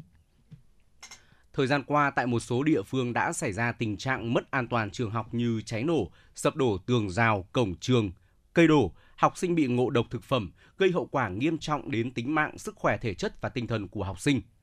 Để khắc phục tình trạng này và bảo đảm an toàn trường học, Bộ Giáo dục và Đào tạo vừa có công điện yêu cầu Giám đốc Sở Giáo dục và Đào tạo các tỉnh, thành phố trực thuộc trung ương khẩn trương triển khai chỉ đạo các cơ sở giáo dục xây dựng kế hoạch và tổ chức thực hiện đầy đủ, nghiêm túc nội dung các văn bản của Bộ về xây dựng trường học an toàn, phòng chống tai nạn thương tích, phòng cháy chữa cháy và cứu nạn cứu hộ cho học sinh sinh viên trong các cơ sở giáo dục, kiểm tra giả soát cơ sở vật chất trường học. Các sở giáo dục và đào tạo cần chủ động phối hợp với các cơ quan chuyên môn ở địa phương tiến hành ra soát cơ sở vật chất trường, lớp học để đánh giá lại chất lượng công trình, bảo đảm thực hiện đầy đủ theo quy định. Kiên quyết không sử dụng các công trình đã hết niên hạn sử dụng, kịp thời báo cáo cấp có thẩm quyền lên kế hoạch cải tạo, sửa chữa, nâng cấp, xây mới. Các đơn vị bảo đảm an toàn trường học trước thiên tai, lên phương án bảo đảm an toàn cho giáo viên, học sinh khi đến trường, chủ động các biện pháp phòng tránh mưa ngập, lên phương án bảo đảm an toàn các công trình trường học, cây xanh, di rời máy móc, thiết bị dạy học, tài liệu, hồ sơ lên tầng cao hoặc chuyển đến nơi không có nguy cơ ngập lụt để tránh hư hại. Bộ Giáo dục và Đào tạo đồng thời nhấn mạnh việc giáo dục kiến thức, kỹ năng về phòng chống tai nạn thương tích, phòng cháy chữa cháy và cứu nạn cứu hộ, tăng cường giáo dục kỹ năng phòng tránh tai nạn thương tích, tai nạn giao thông, đuối nước, chú trọng phòng tránh tình trạng bạo lực học đường. Trước thông tin Tổ chức Y tế Thế giới WHO phát hiện một số siro ho và hỗn dịch nhiễm độc do Pakistan sản xuất tại một số quốc gia, vùng lãnh thổ, Cục Quản lý Dược Bộ Y tế cho biết, ngay sau khi tiếp nhận thông tin, lãnh đạo Cục đã yêu cầu các phòng chức năng liên quan giả soát lại hồ sơ. Qua tra cứu dữ liệu cấp giấy đăng ký lưu hành thuốc bao gồm cả các hồ sơ đang xử lý tại Cục Quản lý Dược và dữ liệu cấp phép nhập khẩu thuốc cho thấy các sản phẩm siro của công ty của Pakistan chưa được cấp giấy đăng ký lưu hành tại Việt Nam. Thưa quý vị, ca sĩ Mỹ Katy Perry sẽ lần đầu hát tại lễ trao giải khoa học công nghệ VinFuture ở nhà hát Hồ Gươm, Hà Nội vào ngày 20 tháng 12 tới đây. Ban tổ chức chưa tiết lộ cụ thể tên các ca khúc nghệ sĩ chọn hát, nhưng cho biết đa số mang tinh thần tích cực, nội dung cổ vũ tinh thần vượt khó khăn, thử thách. Katy Perry từng hai lần đến Việt Nam nhưng chưa từng biểu diễn. Năm 2015, cô làm khách mời tại một diễn đàn ở thành phố Hồ Chí Minh. Một năm sau, cô đến Ninh Thuận trong vai trò đại sứ thiện trí của Quỹ Nhi đồng Liên Hợp Quốc UNICEF. Ngoài hoạt động âm nhạc, cô tích cực tham gia công tác xã hội, nhiều năm vận động quyền lợi cho trẻ em, cộng đồng LGBT. Hiện cô sống bên người chồng thứ hai, tài tử Orlando Bloom, có một cô con gái. Giải thưởng khoa học công nghệ toàn cầu VinFuture được tổ chức thường niên. Năm ngoái, ca sĩ Christina Aguilera đã biểu diễn ở sự kiện. Thưa quý vị, vào thời điểm cuối năm, nhu cầu tiêu dùng của người dân tăng cao.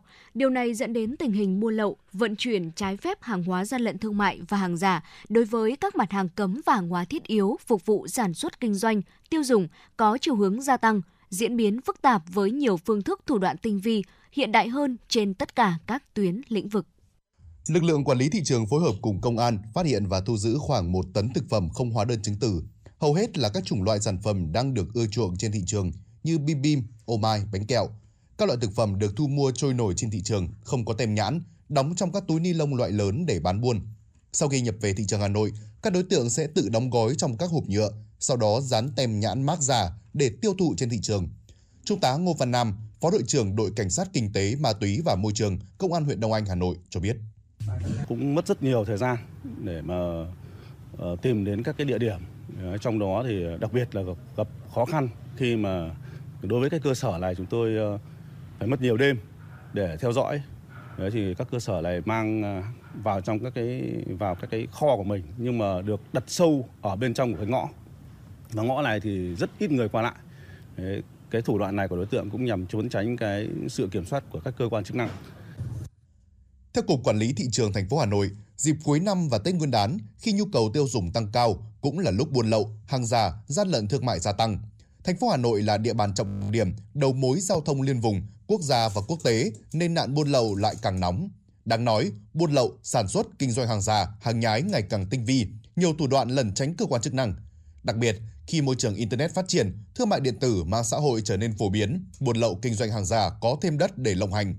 Thậm chí các đối tượng tổ chức thành đường dây, ổ nhóm, lập nhiều tài khoản ảo trên mạng xã hội, giao bán công khai hàng lậu, hàng giả.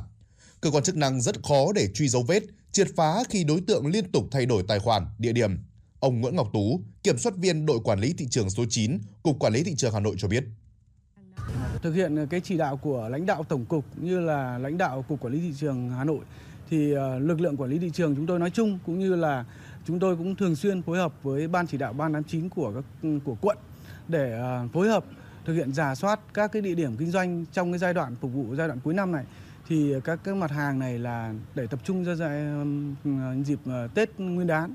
Thì các cái kho tàng họ đang đang đang tập kết những cái hàng hóa uh, dịp cuối năm có thể là hàng hóa quá hạn này để đưa vào những cái gói quà hay là cái hàng hóa uh, không rõ nguồn gốc, hàng hóa nhập lậu thì dịp cuối năm này là các đối tượng gian thương người ta sẽ hoạt động ờ, nhiều hơn cả so với thời gian trong năm. Có thể thấy rằng buôn lậu, sản xuất, kinh doanh hàng giả có lợi nhuận cao, vì thế các đối tượng bất chấp quy định, cố tình vi phạm. Lực lượng chức năng luôn xác định đấu tranh chống buôn lậu, hàng giả là một trong những nhiệm vụ trọng tâm.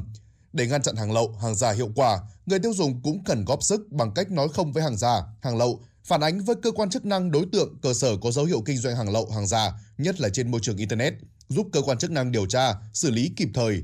Sự chung tay của người tiêu dùng cũng rất quan trọng, như tai mắt của cơ quan chức năng, đồng thời cũng mang tính quyết định, bởi nếu bị người tiêu dùng tẩy chay, hàng lậu hàng giả sẽ không còn tái diễn.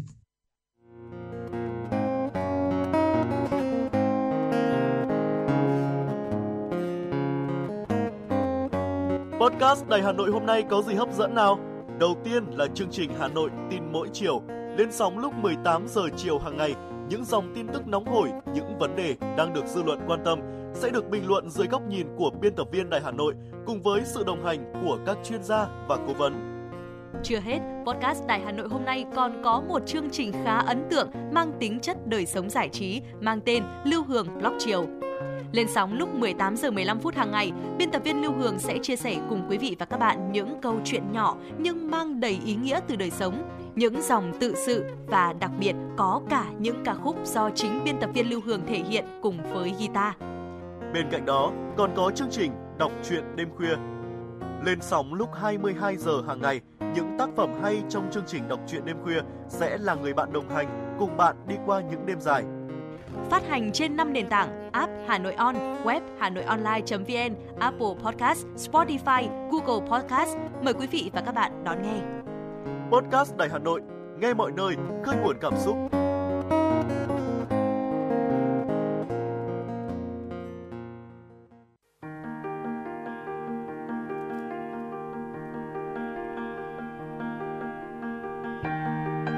Quý vị và các bạn đang theo dõi kênh FM 96 MHz của Đài Phát thanh Truyền hình Hà Nội. Hãy giữ sóng và tương tác với chúng tôi theo số điện thoại 024 3773 6688. FM 96 đồng hành trên mọi nẻo đường.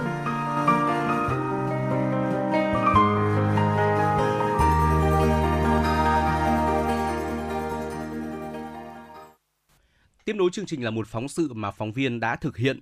Thưa quý vị, ngộ độc thực phẩm tập thể là nguy cơ đáng lo ngại khi thành phố Hà Nội là đô thị tập trung đông dân cư, nhiều bếp ăn tập thể trong các cơ quan, trường học.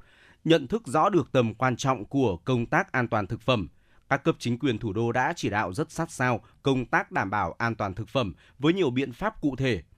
Trên địa bàn huyện Đông Anh vừa tổ chức buổi diễn tập điều tra xử lý ngộ độc thực phẩm, nhiều người mắc. Mời quý vị cùng đến với phóng sự có tựa đề Diễn tập điều tra xử lý ngộ độc thực phẩm trường học. Với tình huống giả định là vụ ngộ độc thực phẩm nhiều người mắc xảy ra tại trường Trung học cơ sở Nguyễn Huy Tưởng, huyện Đông Anh. Sau bữa ăn trưa, nhiều em học sinh đã có dấu hiệu đau bụng, buồn nôn, đi ngoài và được chẩn đoán ban đầu do ngộ độc thực phẩm. Trước tình hình trên, Ủy ban nhân dân huyện Đông Anh đã nhanh chóng chỉ đạo các đơn vị liên quan thăm khám điều trị cấp cứu bệnh nhân. Cùng với đó là việc điều tra tìm nguyên nhân ngộ độc thực phẩm, xử lý về môi trường và tổ chức hội nghị đánh giá ban đầu về nguyên nhân ngộ độc thực phẩm và chỉ đạo khắc phục tiếp theo. Bà Nguyễn Thị Tám, Phó Chủ tịch Ủy ban nhân dân huyện Đông Anh cho biết, nhận thức rõ được tầm quan trọng của công tác an toàn thực phẩm trong đảm bảo an ninh chính trị, trật tự an toàn xã hội, góp phần vào ổn định và phát triển kinh tế xã hội của quận. Huyện ủy, hội đồng nhân dân, ủy ban nhân dân huyện Đông Anh đã chỉ đạo rất sát sao công tác đảm bảo an toàn thực phẩm qua các chương trình, nghị quyết, tổ chức các chương trình giám sát chuyên đề về an toàn thực phẩm. Thì với huyện thì cũng đã có đề án 01 và chúng tôi tiếp tục thực hiện để kiểm soát tốt đối với cái việc mà các nhà cung ứng cái đầu vào liên quan đến thực phẩm cho các bếp ăn.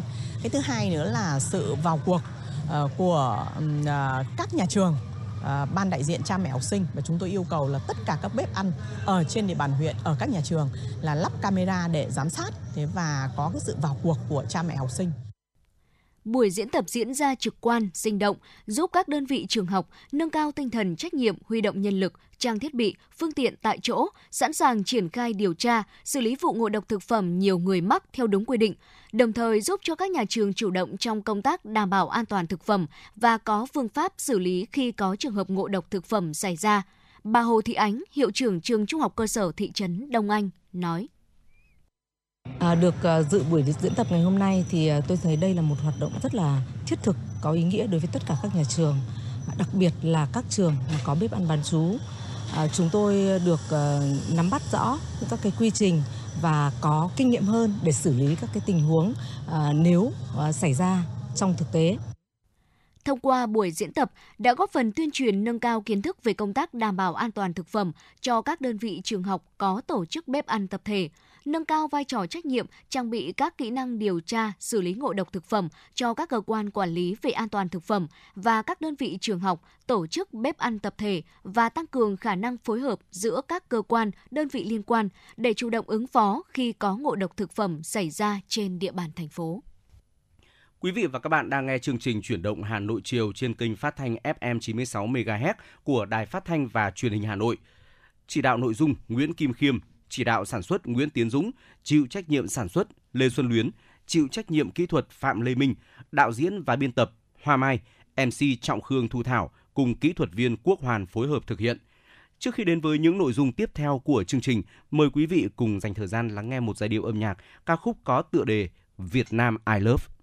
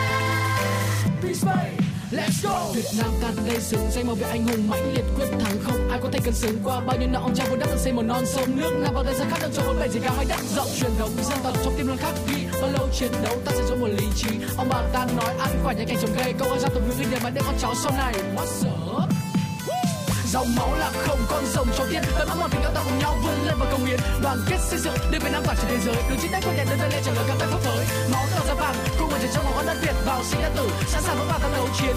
Let us this together on for all of what I wanna say. Việt nam ta đây là con chuyện bầu trời hôm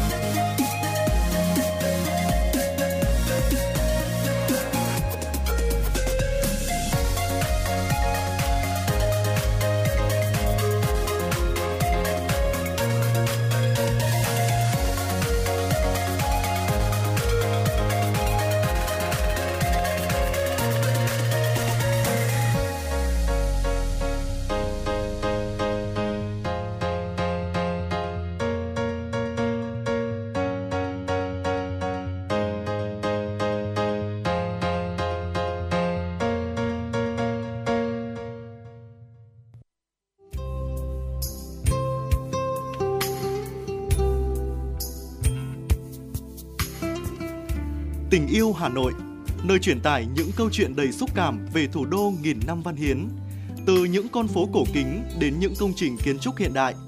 Tình yêu Hà Nội sẽ đưa bạn đến với những góc nhìn đẹp nhất của thành phố.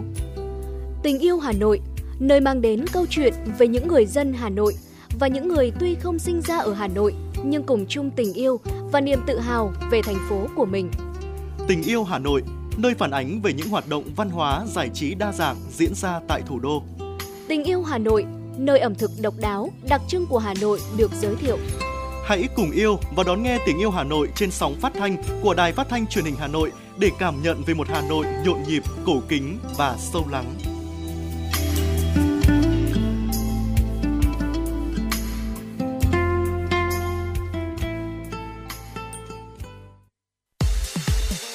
Quý vị và các bạn đang trên chuyến bay mang số hiệu FM96. Hãy thư giãn, chúng tôi sẽ cùng bạn trên mọi cung đường. Hãy giữ sóng và tương tác với chúng tôi theo số điện thoại 024 3773 6688. Quý vị và các bạn thân mến, trao đổi tìm hiểu kỹ nhiều nước có nền y học phát triển trên thế giới, nhưng cuối cùng ông bố người Úc đang sinh sống và làm việc tại Bali, Indonesia đã quyết định đưa cô con gái sang Việt Nam để thực hiện ca phẫu thuật nội soi điều trị nang ống mật chủ. Bởi điều trị nang ống mật chủ bằng nội soi một lỗ là kỹ thuật đặc biệt khó. Việt Nam là một trong hai nước trên thế giới báo cáo ứng dụng kỹ thuật thành công. Phó giáo sư tiến sĩ Trần Ngọc Sơn, Phó Giám đốc Bệnh viện Đa khoa Sanh Pôn, hiện là một trong hai bác sĩ đi đầu thế giới về thực hiện kỹ thuật này. Mời quý vị cùng đến với những ghi nhận của phóng viên. Khi các bác sĩ ở Bali, Indonesia chẩn đoán xác định cô con gái 4 tuổi bị nang ống mật chủ, anh Rob Warren, bố bệnh nhi, đã tìm hiểu rất kỹ các phương pháp điều trị tại Bali và nhiều nước có nền y khoa phát triển như Australia, Singapore, Pháp. Nhưng tại những nơi này, phương pháp điều trị chủ yếu là mổ mở, có nơi thực hiện mổ nội soi nhưng vẫn phải qua từ 4 đến 5 lỗ mở. Với mong muốn tìm một phương pháp tối ưu, ít xâm lấn nhất, anh tiếp tục tìm hiểu và phát hiện Tại Việt Nam có Phó Giáo sư Tiến sĩ Trần Ngọc Sơn đã triển khai thành công kỹ thuật mổ nội soi một lỗ điều trị nang ống mật chủ. Nhìn con gái được điều trị khỏi bệnh với vết mổ nhỏ và nhanh chóng hồi phục, diện trang phục áo dài truyền thống Việt Nam, món quà bệnh viện đa khoa Sanh Pôn tặng bé, anh Rob Warren và vợ không giấu được niềm vui. Con tôi bị mắc bệnh này, vợ chồng tôi lo lắng đã tìm hiểu trong nước và các nước lân cận nhưng cũng chưa yên tâm. May mắn tôi xem trên mạng khi tôi biết được bác sĩ Sơn của bệnh viện Sanh Pôn bên Việt Nam đã thực hiện thành công nhiều ca bệnh khó này. Ngay từ khi con tôi đến nhập viện Sanh Pôn, tôi thấy sự đón tiếp rất là tốt. Nhìn chung, tôi thấy chất lượng điều trị và dịch vụ ở đây tuyệt vời trên cả mong đợi của chúng tôi. Vợ chồng tôi rất hạnh phúc và cảm ơn bác sĩ Sơn và bệnh viện. Phó giáo sư tiến sĩ Trần Ngọc Sơn cho biết, nang ống mật chủ là một trong những bệnh lý về gan mật phổ biến ở vùng Đông Á, Nam Á và Đông Nam Á. Việt Nam nằm trong khu vực nguy cơ cao. Thông thường, đường mật chủ của trẻ chỉ có đường kính chỉ khoảng vài mm. Với trường hợp của bé gái người Australia, qua thăm khám, bác sĩ xác định đường mật chủ có đường kính hơn 2 cm, giãn thành hình thoi. Dị tật này nếu không điều trị có thể dẫn đến viêm mật tái diễn, có thể rầm rộ hoặc âm thầm. Trong trường hợp cấp tính, có thể dẫn đến viêm mật cấp, viêm tụy, thậm chí hoại tử ống mật chủ, viêm phúc mạc mật. Nếu không điều trị có thể dẫn đến tử vong. Qua tìm hiểu, nghiên cứu từ năm 2011, Phó giáo sư tiến sĩ Trần Ngọc Sơn đã triển khai thành công kỹ thuật nội soi một lỗ điều trị nang ống mật chủ ở trẻ em. Kết quả này đã được báo cáo tại nhiều hội nghị ngoại khoa trên thế giới, đánh dấu bước tiến của nền phẫu thuật nhi Việt Nam và vang danh quốc tế.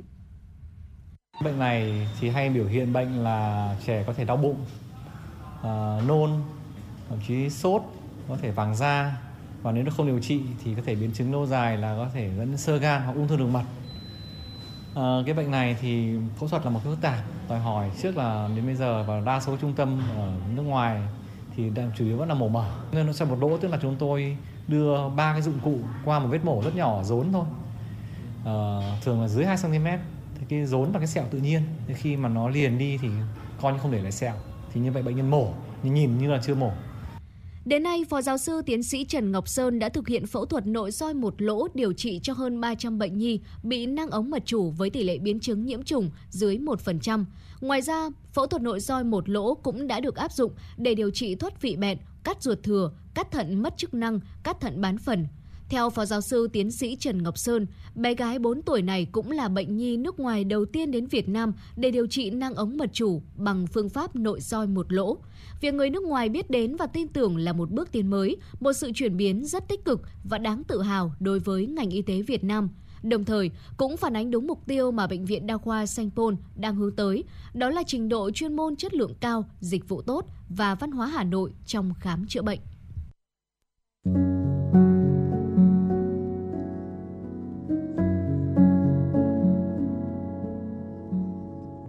Bosscat Đài Hà Nội, đọc truyện đêm khuya.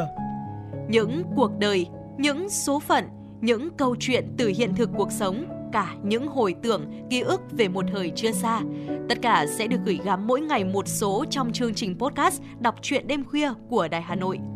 Ở đó, mỗi câu chuyện của các nhà văn nổi tiếng Việt Nam và cả những cây bút trẻ sông sáo sẽ đưa quý thính giả xa gần đắm chìm trong những không gian và thời gian khi thì hư ảo, huyền hoặc, lúc lại chân thực đến bất ngờ, để rồi khép lại mỗi tác phẩm luôn là tình người, là sự tử tế, là tính nhân văn lan tỏa trong đời thường và thậm chí đôi khi còn là hồi chuông cảnh tỉnh những phận người lầm lỡ để định hướng con người đến một cuộc sống tốt đẹp hơn. 30 phút mỗi số trên sóng của Đài Hà Nội. Đó cũng là lúc bạn có thể thành thơi, lắng lại, hoa dòng cảm xúc bên chiếc radio quen thuộc hay chiếc điện thoại thông minh nhỏ xinh để ngẫm ngợi về những điều đã qua, để cảm nhận ngòi bút sắc sảo và tài năng văn chương của mỗi tác giả. Bởi dù ở thế hệ nào, giai đoạn nào, họ cũng luôn mong muốn có thể khai thác tận cùng mọi câu chuyện của cuộc sống. Đừng quên là nghe chương trình podcast đọc truyện đêm khuya trên sóng của Đài Hà Nội lúc 22 giờ tất cả các ngày trong tuần các bạn nhé. Phát hành mỗi ngày lúc 22 giờ trên 5 nền tảng app Hà Nội On, website hanoionline.vn, Apple Podcast, Spotify, Google Podcast. Mời quý vị và các bạn đón nghe.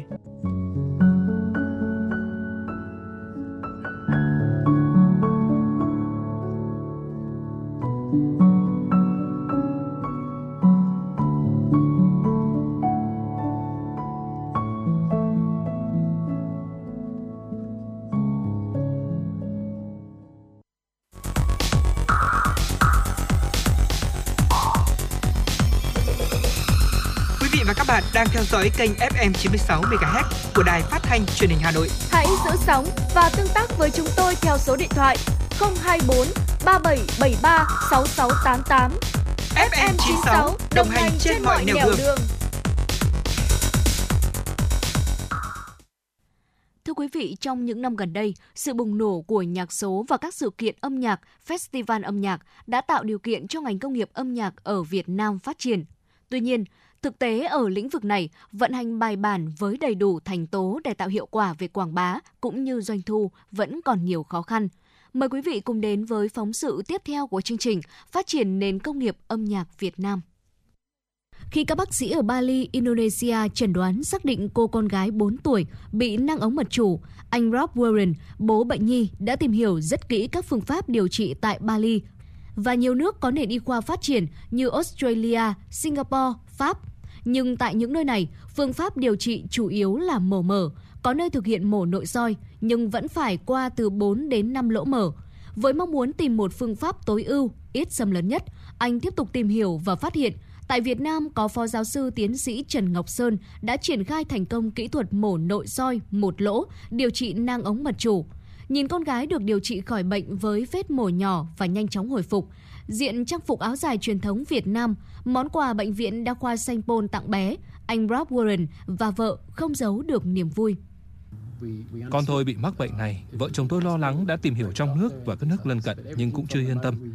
May mắn tôi xem trên mạng khi tôi biết được bác sĩ Sơn của bệnh viện Sanh Pôn bên Việt Nam đã thực hiện thành công nhiều ca bệnh khó này. Ngay từ khi con tôi đến nhập viện Sanh Pôn, tôi thấy sự đón tiếp rất là tốt.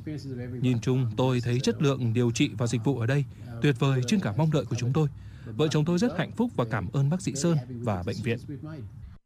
Phó giáo sư tiến sĩ Trần Ngọc Sơn cho biết, nang ống mật chủ là một trong những bệnh lý về gan mật phổ biến ở vùng Đông Á, Nam Á và Đông Nam Á. Việt Nam nằm trong khu vực nguy cơ cao. Thông thường, đường mật chủ của trẻ chỉ có đường kính chỉ khoảng vài mm.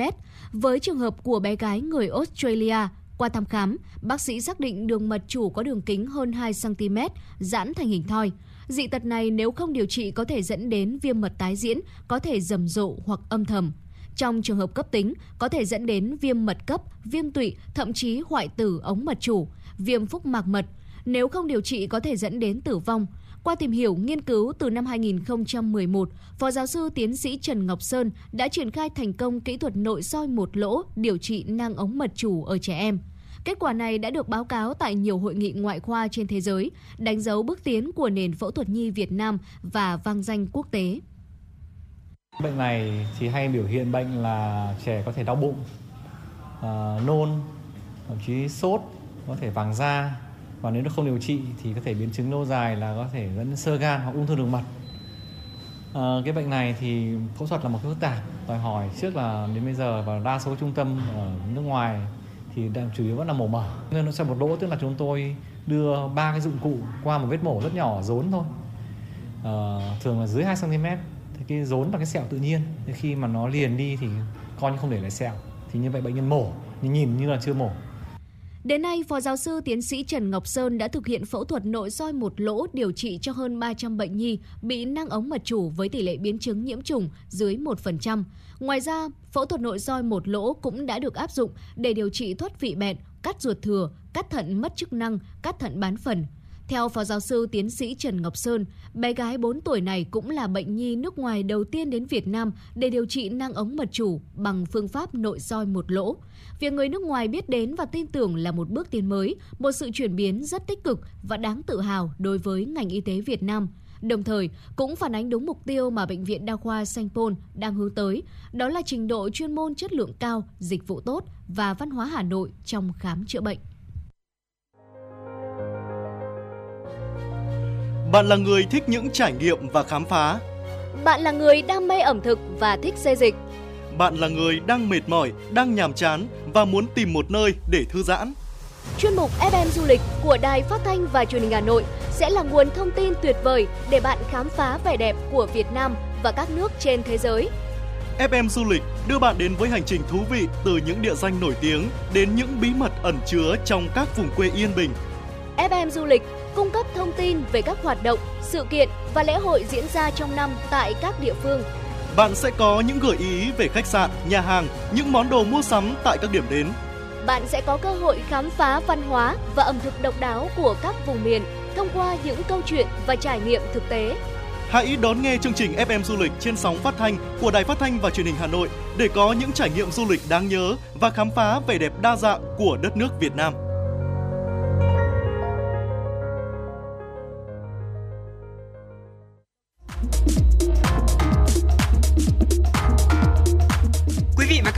Trên chuyến bay mang số hiệu FM96. Hãy thư giãn, chúng tôi sẽ cùng bạn trên mọi cung đường. Hãy giữ sóng và tương tác với chúng tôi theo số điện thoại 024 3773 6688.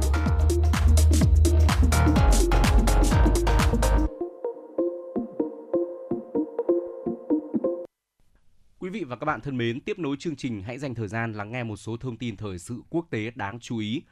Liên Hợp Quốc đã gấp rút kêu gọi quyên góp hơn 75 triệu đô la Mỹ để giải quyết cuộc khủng hoảng lương thực ở Sudan, nơi có hơn 17 triệu người dân rơi vào tình trạng mất an ninh lương thực trầm trọng do xung đột kéo dài.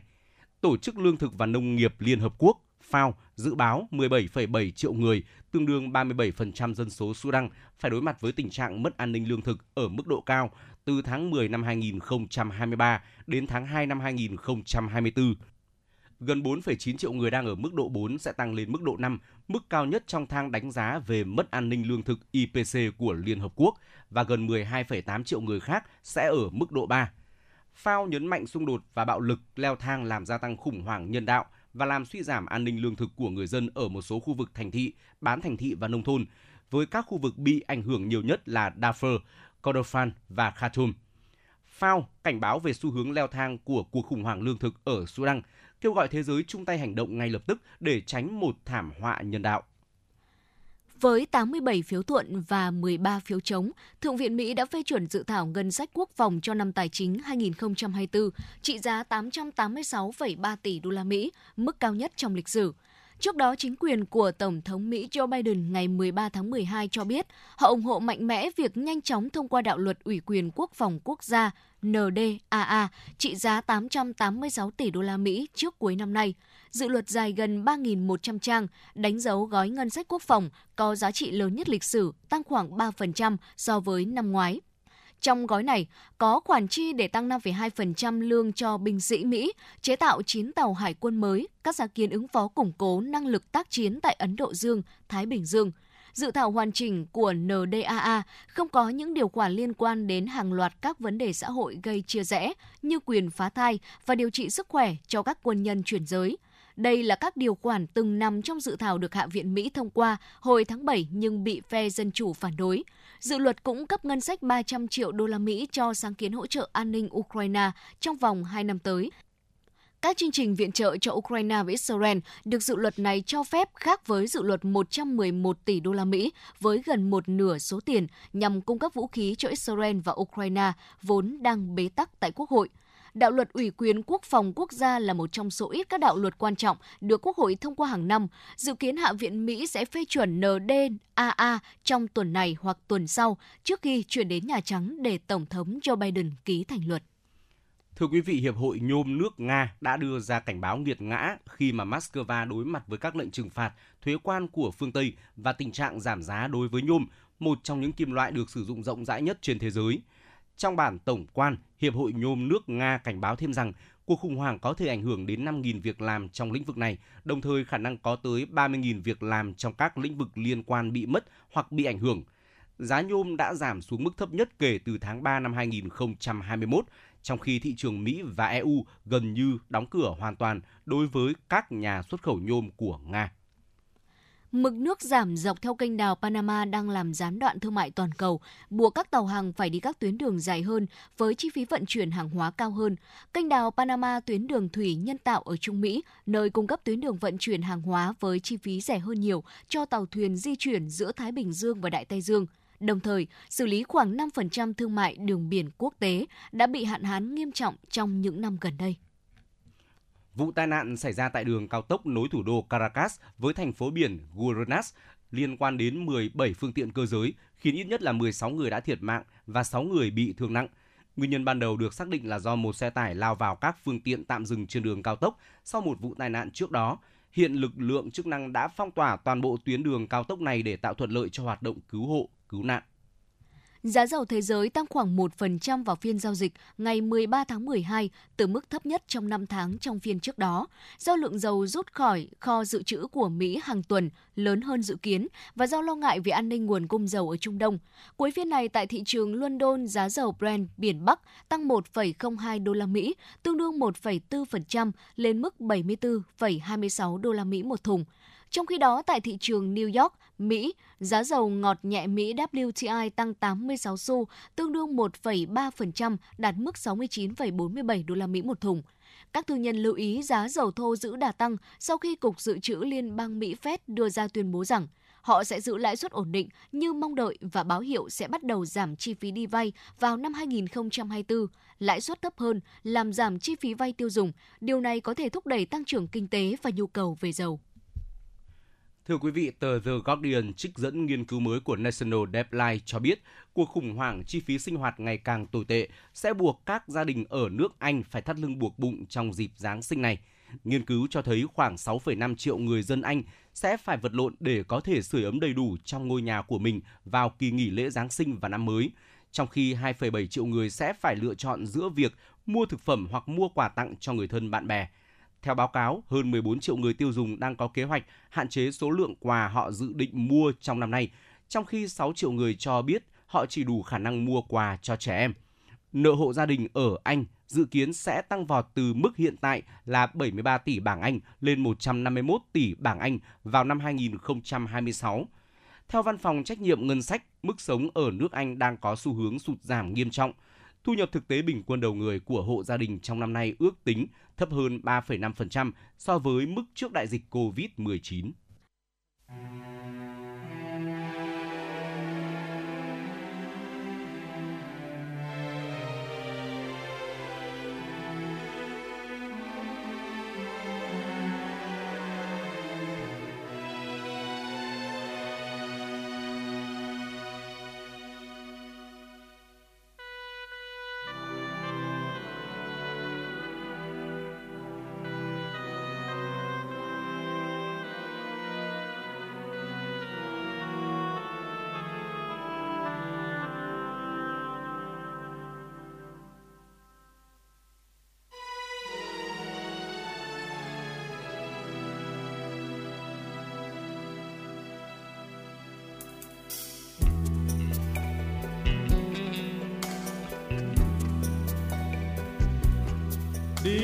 Đi bên